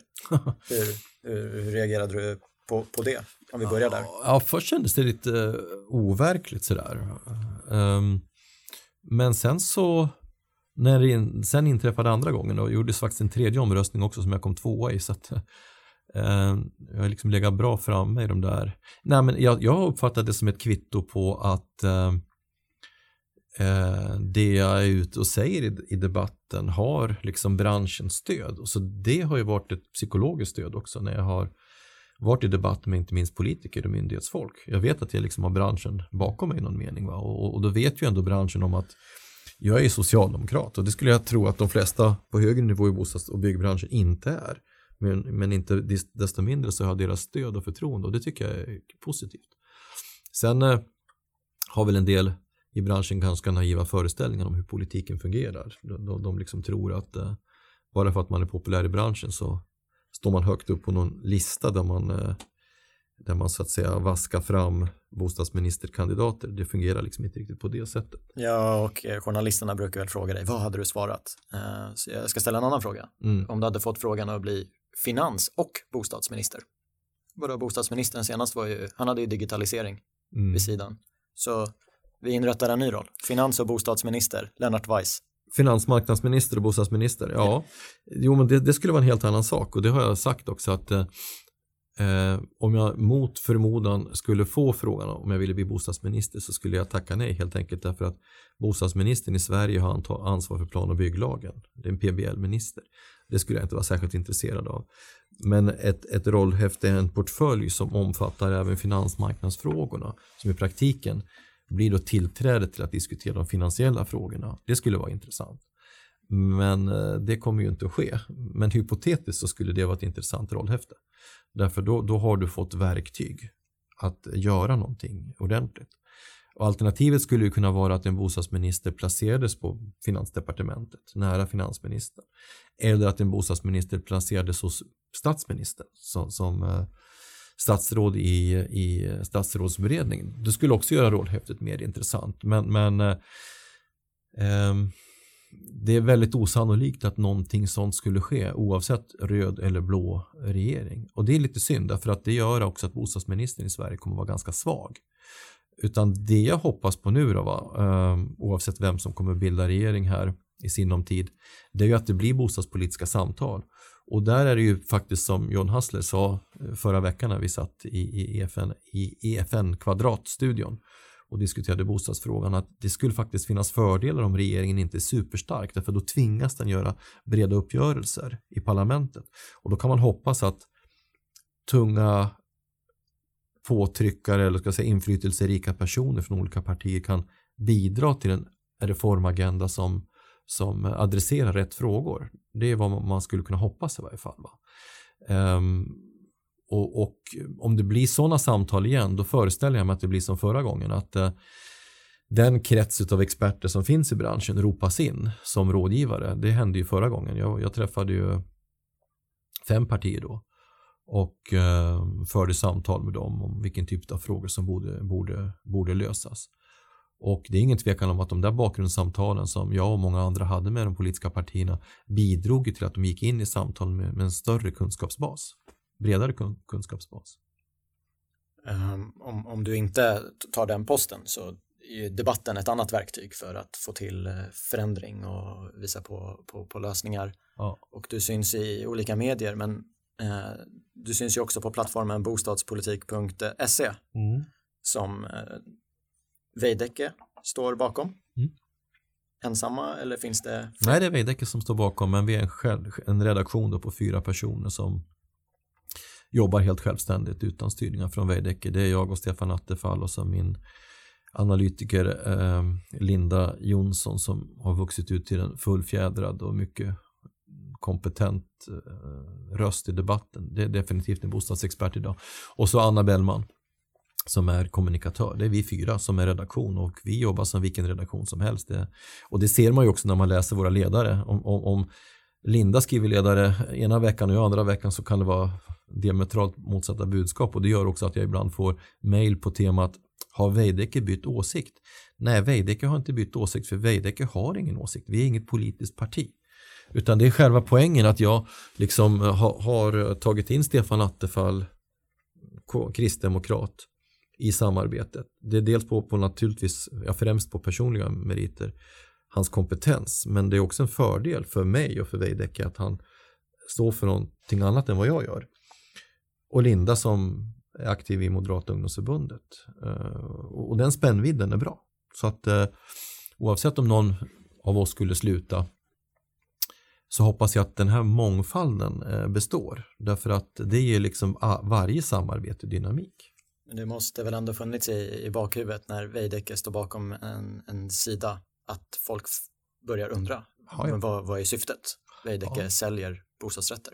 Ja, men alltså syftet är att vi vill, vi vill eh, främja, stimulera den bostadspolitiska debatten helt enkelt. Och eh, vi försöker välja ämnen med stor spännvidd och vi efterfrågar hela tiden debattinlägg från olika håll. Så att, så att eh, eh, många olika röster blir representerade. Men alltså man ska ha klart för sig att vi jobbar med väldigt små resurser. Trots allt. Vi, eh, det är ju inte en redaktion som, alltså vi, vi, det, här, det här gör vi ju på ledig tid inom ramen för de uppgifter vi håller på med i övrigt. Liksom. En sak jag skulle vilja prata om för att eh, jag ser ju när du lägger upp inläggen och gör, gör reklam för dem och så mm. går man in i kommentarsfältet och visst bostadspolitik.se det, det är inbjudet till en diskussion, det får man ju ta. Mm. Men, men vissa skriver ju saker som jag tänker, oj, vad, vad hände här? Och det är inga anonyma kommentarer, utan det är från, från riktiga konton. Hur, hur hanterar du det och har du varit med om det tidigare i din politiska karaktär, de här rena personpåhoppen? Nej, alltså det, jag, är själv, jag blir själv faktiskt eh, både överraskad och bedrövad ganska ofta hur folk går loss i kommentarfältena. Och, och, det finns liksom inget mönster i det där utan, utan det, är både, det är både folk från vänster och höger.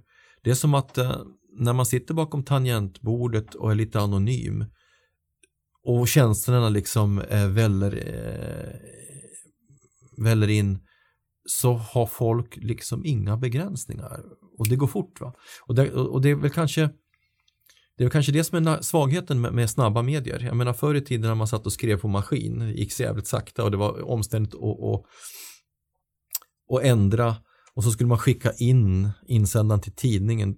Bara det mellan att du drog ut pappret ur skrivmaskinen och la den i kuvertet så hann du tänka efter. Du hinner liksom inte tänka efter. Du, du, du, du, du hinner skriva och skicka med, med reptilhjärnan fortfarande på.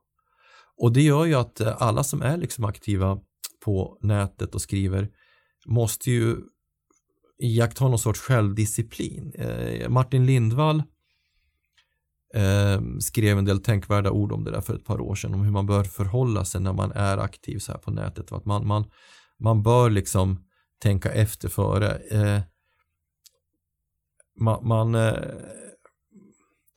man bör liksom tänka att det jag skriver nu, det skulle jag egentligen kunna dra ut på papper och läsa och vilja stå för dagen efter.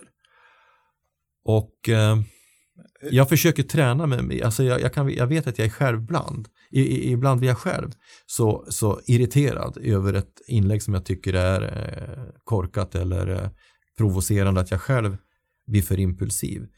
Men jag försöker tänka att jag ska, att jag ska bemöta eh, opponentens eller motståndarens bästa argument? Vad är det bästa argumentet eller bästa tolkningen av det han säger nu? Och bortse från övertonerna och invektiven.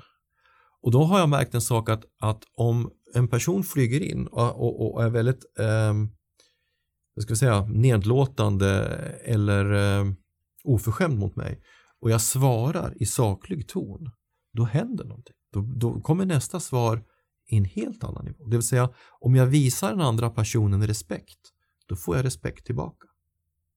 Och det måste ju då betyda att det finns en massa människor där ute som inte känner sig hörda och sedda och bekräftade.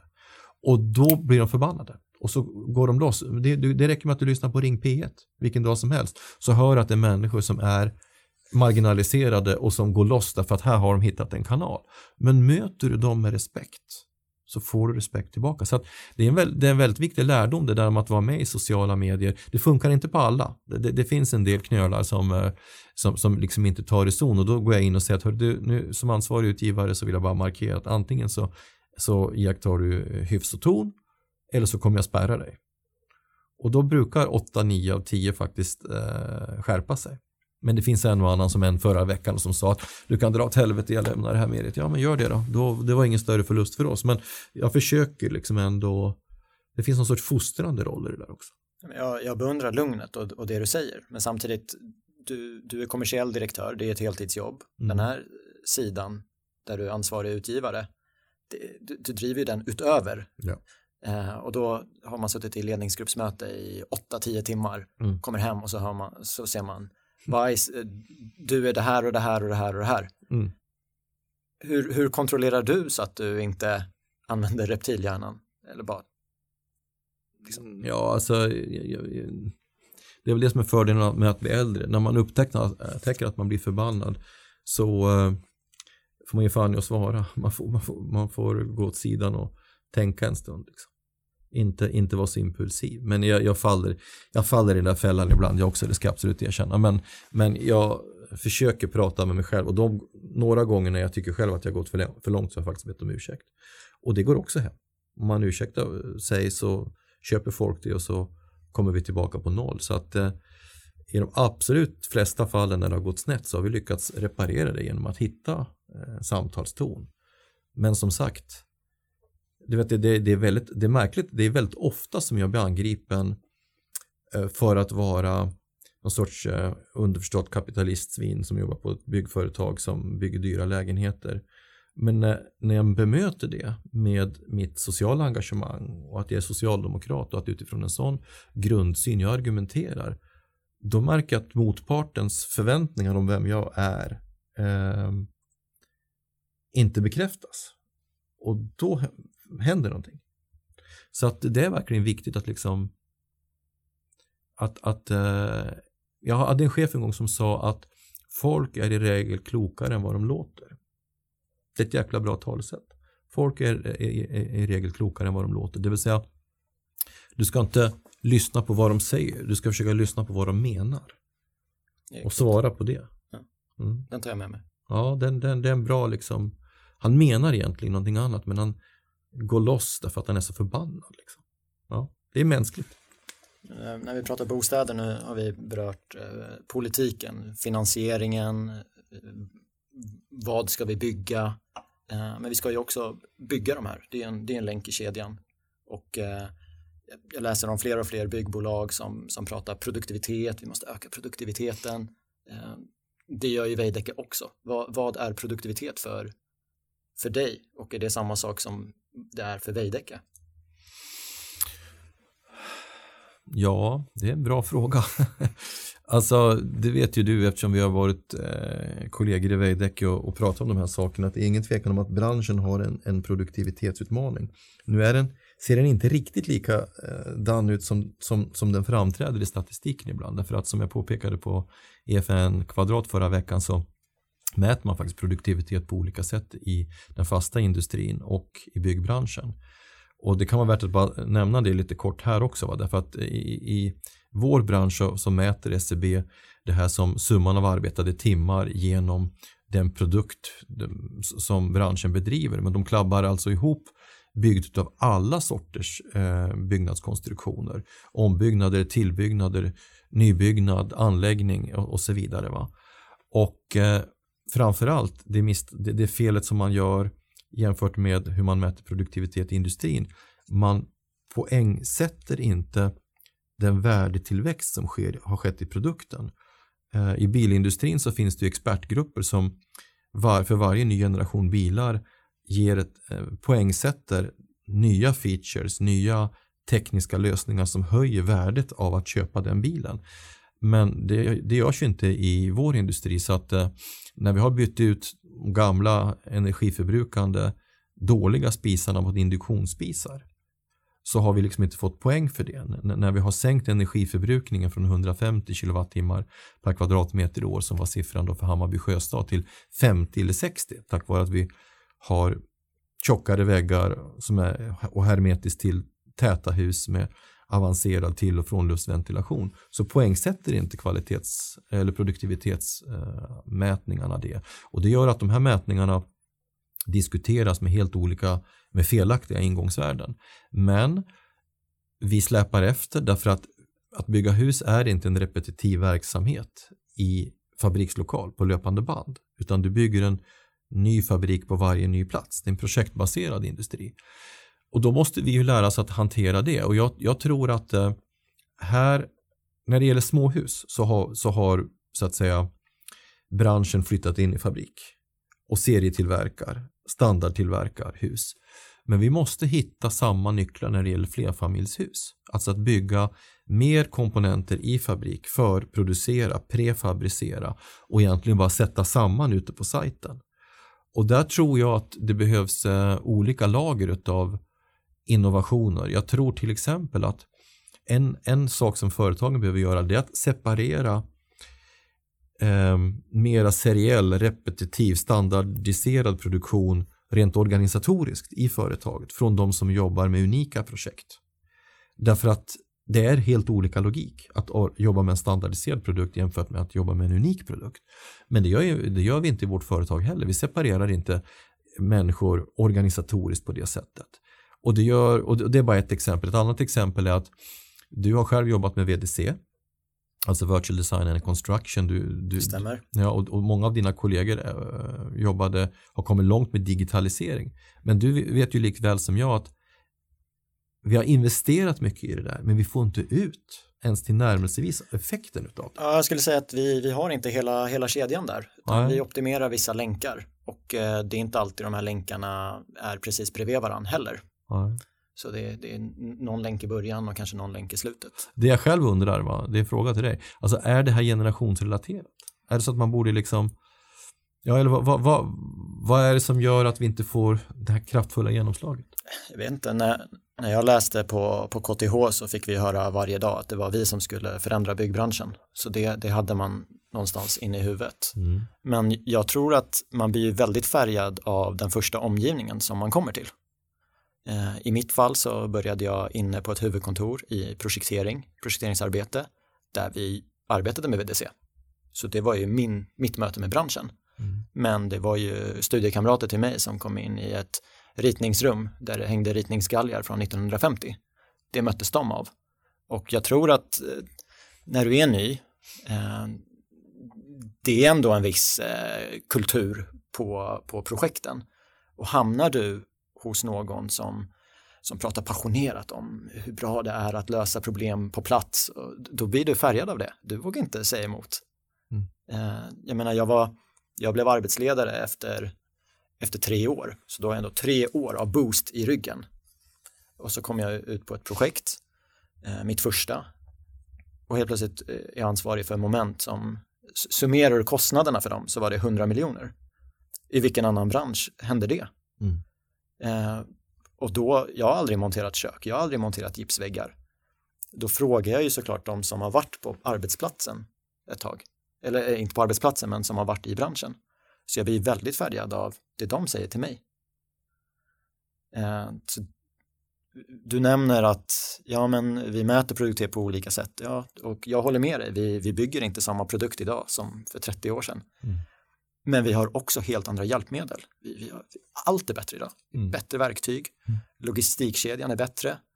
Eh, vi har bättre vi har ritningar. Du, du har ju en padda med alla ritningar. Du behöver inte springa in och ut genom boden. Mm.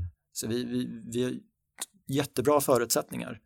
Eh, det som jag tycker inte har förändrats, och det är ganska kaxigt av mig att säga det här eftersom att jag inte var med på 90-talet, men det är att jag tror inte att det är fler i branschen idag som har en förståelse för helheten. Så som, som arbetsledare så sprang jag runt i ett projekt med 230 lägenheter. Jag såg ju allt på en dag. Och så kom jag in på kontoret och där var det ekonomin jag hade varit med i projekteringen så jag, jag, visste varför vi hade olika planlösningar på olika plan. Vi hade en snickare som var förbannad, han skällde ut mig. Varför ser inte alla plan identiska ut? Så det här med utbud och efterfråga, det fanns ju inte hos honom. Mm. Och ska jag skratta åt det? Nej, det är ju mitt ansvar då att, att berätta det här. Eh, så likheten är att vi, det är förståelsen för, för helheten. Och jag kan ju tycka att det är det är arbetsgivarens ansvar att göra, liksom, om jag pratar när jag var på Veidekke, det var ju Veidekkes ansvar att se till så att det här blir till. Men om man gör det efter att inköpsavtalen är tecknade, då spelar det ingen roll. Mm. Då har du redan värvat en underentreprenör som har sina klausuler i kontraktet. Mm. Så arbetsgivaren, om vi tar totalentreprenören, den måste få koll på alla sina led. Och sen tar man nästa länk i kedjan och nästa och nästa.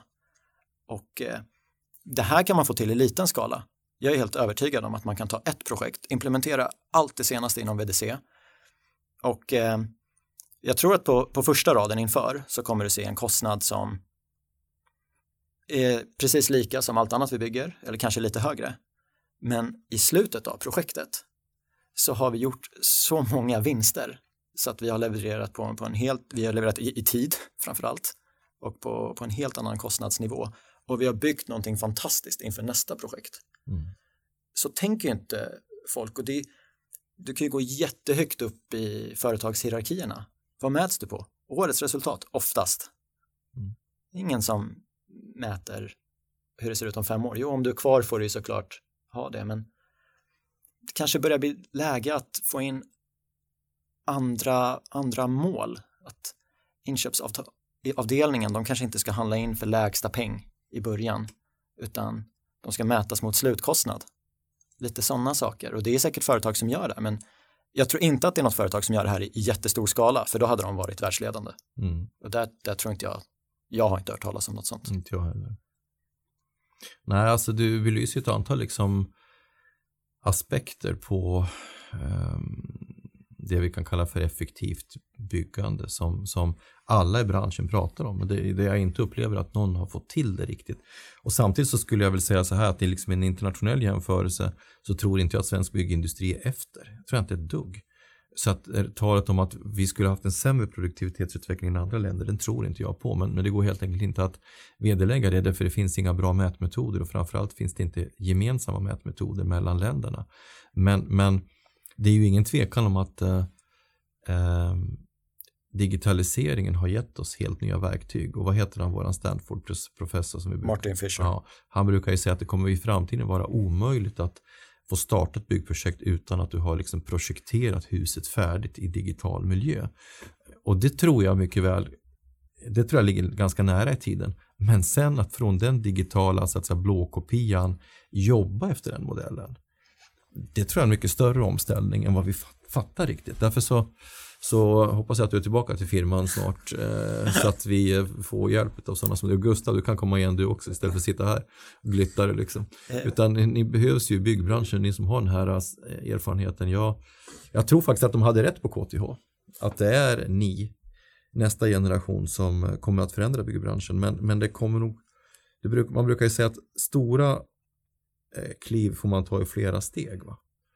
Och en av de där stegen är att det måste till ett generationsskifte. Därför att nästa generation måste in som har eh, de teknologiska verktygen i eh, ryggmärgen. Det är bara att acceptera att gubbar i min ålder som har vuxit upp med papper, det är det de har lärt sig. De kommer bara de kommer att lära sig vissa tillämpningar men de kommer inte, de kommer aldrig att anpassa sig till ett virtuellt eh, sätt att tänka och ännu mindre jobba. Det, det, jag tror inte det. Ja, det var, det var intressant. För man, man pratar ofta om digital ritningshantering eh, och, så det, och det införde vi på, på mitt projekt. Det var inte så svårt. Eh, så fort man gjorde det enkelt och visade att det gick snabbare så var det folk som tog efter. Eh, men du är inne på digitaliseringen och det jag tror digitaliseringen kommer göra det är att den kommer visa att projekten inte är unika. Mm. För nu finns det allt för många projektchefer eller projektägare som säger det där kan vi inte göra i mitt projekt, för mitt projekt är det här. Men jag tror att med digitaliseringens hjälp då kan den jämföra två tidplaner och visa men tidplan, aktiviteterna, ordningen är ju densamma. Momenten är de samma. Det enda som är unikt är att de ligger på olika platser. Påverkar det logistiken? Ja, nej. Det är det. Eh, men så länge vi kan säga att nej, men det, det, går inte att göra det här, det här är unikt. Eh, ja, men då, då, då har jag svårt att se att det blir en utveckling i stor skala. Och det ser man ju exempel på redan idag. Det finns ju vissa program som tar ett tidplanprogram som inte visar ordningen på aktiviteterna utan den visar mer eh, avståndet emellan. Hur länge står ytan tom? Eh, och det, det verktyget har ju funnits i över tio år. Det är inte standard. Men någon gång kommer någon vakna och säga, vet du vad, alla projekt i det här företaget ska använda det här verktyget. Mm. Eller alla projekt i det här företaget ska använda den här sortens eh, kalkyl, planer, eh, manskapsplanering. Eh, och, och då kommer vi se, bara, oj, vi, vi, har, vi må ha 150 projekt, men vi har fyra olika typer. Mm. Och det jag är lite orolig för är att det kommer ett utomstående bolag. Google, de gör säkert så här på alla sina andra processer redan idag. Mm. Så varför ska inte de ta sig an byggmarknaden? Nu Nej. sa jag bara Google, jag har ingen aning, men, men det...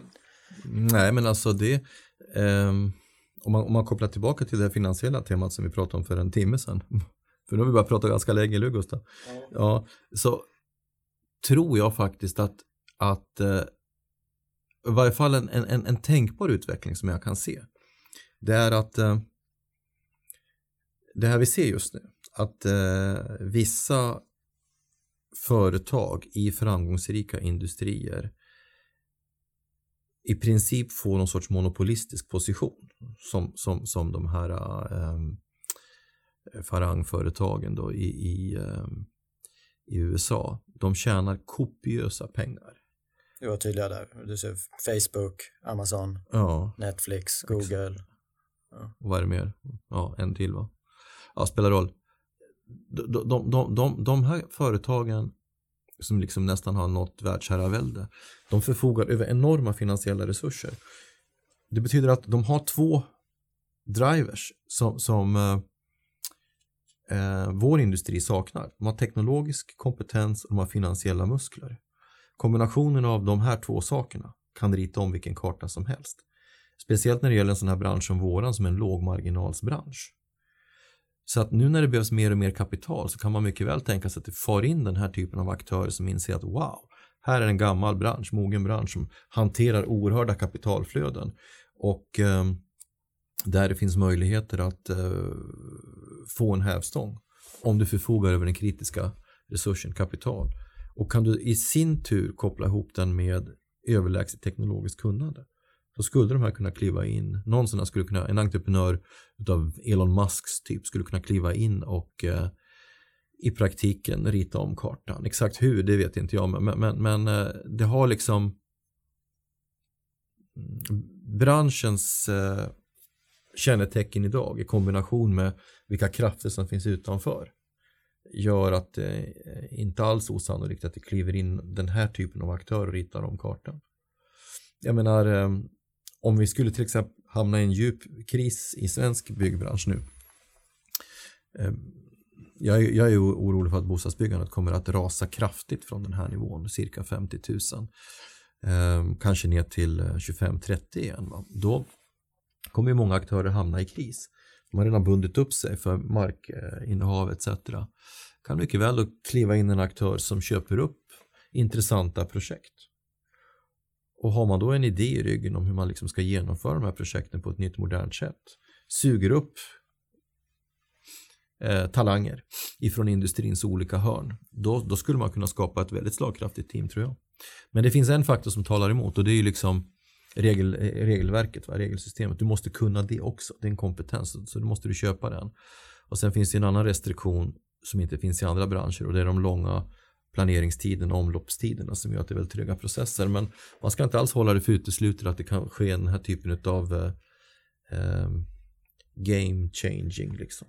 Ja, precis. Jag har varit inne på, jag funderat själv, jag, jag skrev i byggindustrin att när, när, krisen kommer, det är då mm. game changern kommer. Ja. Men eh, jag har ju börjat tänka att fast så länge det inte kommer in någon ny aktör mm. så kommer det inte komma någonting. För då mår branschen bra av att göra absolut ingenting.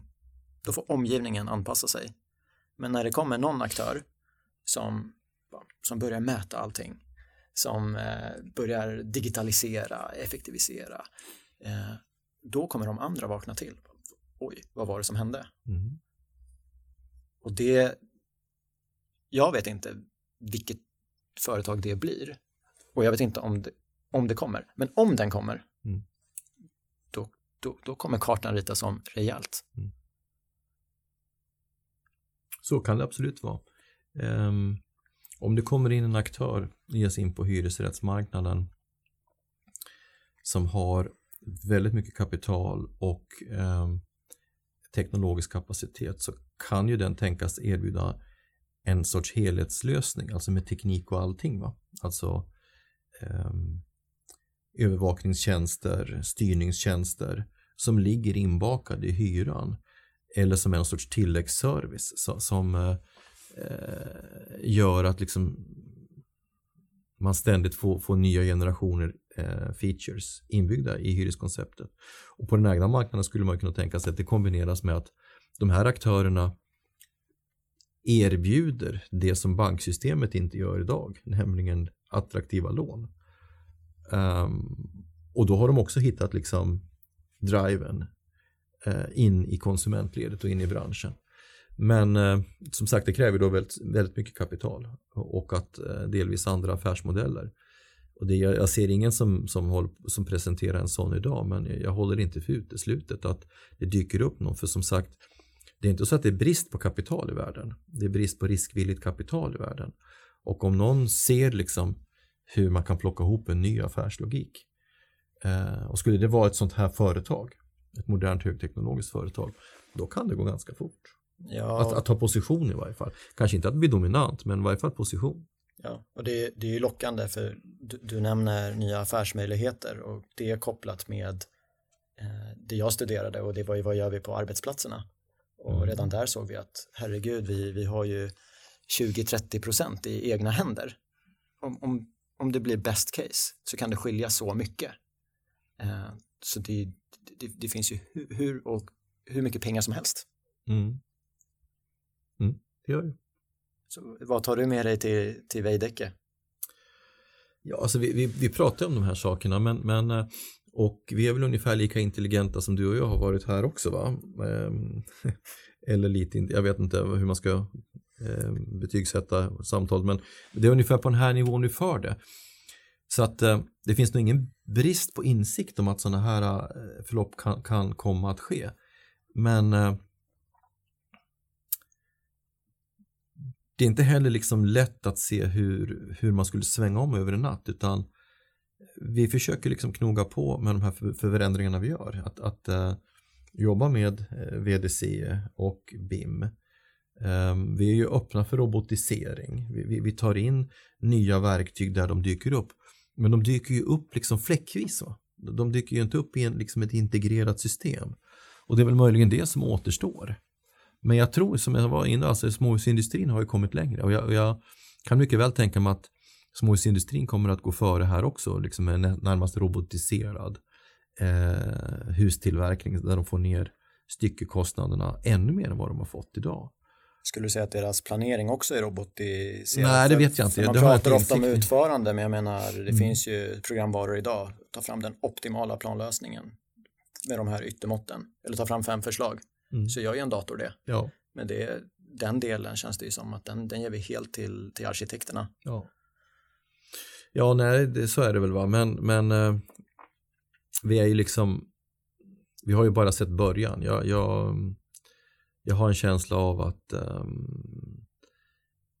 även, även om vi har dimmiga begrepp fortfarande om vad AI är på väg, så de exempel vi ser ju, visar ju att eh, det kan ske språngvisa hopp utav en, av en karaktär som vi inte riktigt har förstått. Men, men eh, med de exempel man ser inom eh, sjukvården, eh, självkörande bilar etc. Alltså på tio år så, så kommer ju så kommer ju så att säga den här typen av eh, intelligens att ta eh, oerhörda språng.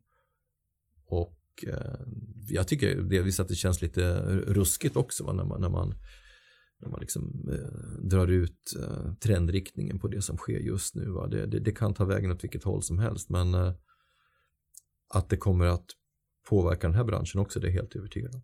Ja, det som sker just nu, du nämnde bostadskrisen, det kanske inte blir lika många byggstarter under nästa år. Tror du att vi kommer få se sammanslagningar? Att det är fastighetsutvecklare som blir uppköpta, går ihop.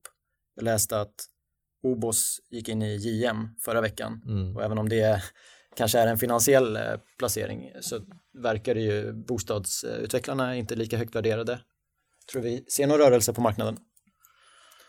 Ja, alltså Ovos är ju ett finansiellt väldigt starkt företag så att det här var ett intressant drag eh, och, Daniel Siraj är ju en eh, osedvanligt snabbfotad och kreativ och affärssinnad vd så att eh, han hade naturligtvis konstaterat att JM hade på toppen en värdering på jag tror 338 kronor och stod i 140 när han började köpa och gått till 170 nu. Ehm, så det är naturligtvis ett intressant pick för honom. Ehm, kan bli, sen vad, vad, vad det blir på längre sikt. Men som sagt, det visar ju vad, hur en finansiellt stark aktör kan kliva in. Vi vet inte vilka syften han har med det och för övrigt så är han ju då eh, största ägare i Veidekke också så att, eh, med, med sina 20 procent. Ehm, men din fråga, kan det hända saker i spåret av någon sorts kris här? Ja, det tror jag absolut. Eh, alltså, jag tror på utslagning av, av, av eh, mindre aktörer, framförallt kapitalsvaga aktörer. Jag tror på en konsolidering. Eh, och i spåren av konsolidering så brukar också Eh, nästa typ av våg av förändringar sker, nämligen teknologiska förändringar. Och, jag skulle säga att det vore bra, därför att eh, hela debatten om byggbranschen, den har ett återkommande tema som är helt felaktigt, nämligen att vi har för dålig konkurrens och det skulle behövas fler aktörer. Det är helt fel. Jag skulle säga att vi har för många aktörer. Alltså, vi, vi, vi har hundra företag med mer än eh, hundra eh, anställda. Alltså, vi, vi, skulle behöva, eh, de fem största företagen har en marknadsandel på 28 procent. I alla mogna branscher så har de en, en två största aktörerna 50 procent framförallt byggbranschen är alldeles för fragmentiserad och tjänar alldeles för lite pengar. Så det skulle behöva ske en massiv konsolidering framförallt i ledet under de stora byggentreprenörerna. Det vill säga det skulle behöva skapas ett, ett lager av väldigt kraftfulla eh, installationsföretag som har en enorm kompetens på bredden. Men den utvecklingen har inte skett än. Men, men sker den, då, då, skulle den typen av resursstarka underleverantörsföretag ihop med de stora byggentreprenörerna kunna skapa de här integrerade värdekedjorna och integrerade teknologiska kedjorna som du beskriver. Och skulle det ske en motsvarande konsolidering på developersidan så tror jag att vi skulle få mer kapitalstarka aktörer som vågar investera i nya tekniker och nya produkter. Så att jag skulle nog säga att det, det, bästa som kunde ske i den här branschen är att det skedde en konsolidering och det måste vi få Konkurrensverket och andra att begripa. Det, det, är inget negativt för den här branschen. Det här måste bli en industri på allvar. Det är fortfarande en hantverksverksamhet i alldeles för stor utsträckning. Och, och det mönstret måste man bryta liksom med konsolidering. Alltså, jag känner att det är, det är, lite svårt att sitta still när, när vi pratar om det här. Jag känner mm. att jag vill springa hem nu och bara börja spåna på men hur kan jag bidra till förändringen? Ja. För det finns så himla mycket att göra. Vi har en del lediga jobb för dig som är sugen på att springa så att du är välkommen tillbaka. Ja, nu är det andra gången och vi har det på band. Ja, att han nämner det. Det är en pitch. Ja. ja. Lennart, vi har pratat i snart två timmar. Eh, jag känner personligen att vi hade kunnat sitta här ännu längre. Det har varit jättekul att, att ha dig här. Eh, avslutningsvis, det, det glömde jag säga till dig innan, men har du någon förslag på någon gäst vi ska bjuda in? Och har du någon, någon hälsning?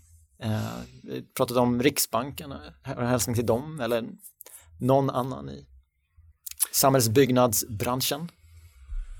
Mm, intressant fråga. Jag, det skulle du ha förberett mig på. Alltså jag, jag skulle gärna höra någon själv från från eh, industrin, från något modernt teknikföretag som eh, skulle kunna ge en yttre spegel på den här branschens eh, utmaningar. Men eh, jag kommer inte på något namn spontant här och nu, men ehm, det kan jag väl få återkomma om på mejlen då, men eh, vi, vi, behöver ha, vi behöver ha ett, ett eh, vi vi korsbefruktas utav impulser från, från olika branscher, olika kompetensområden.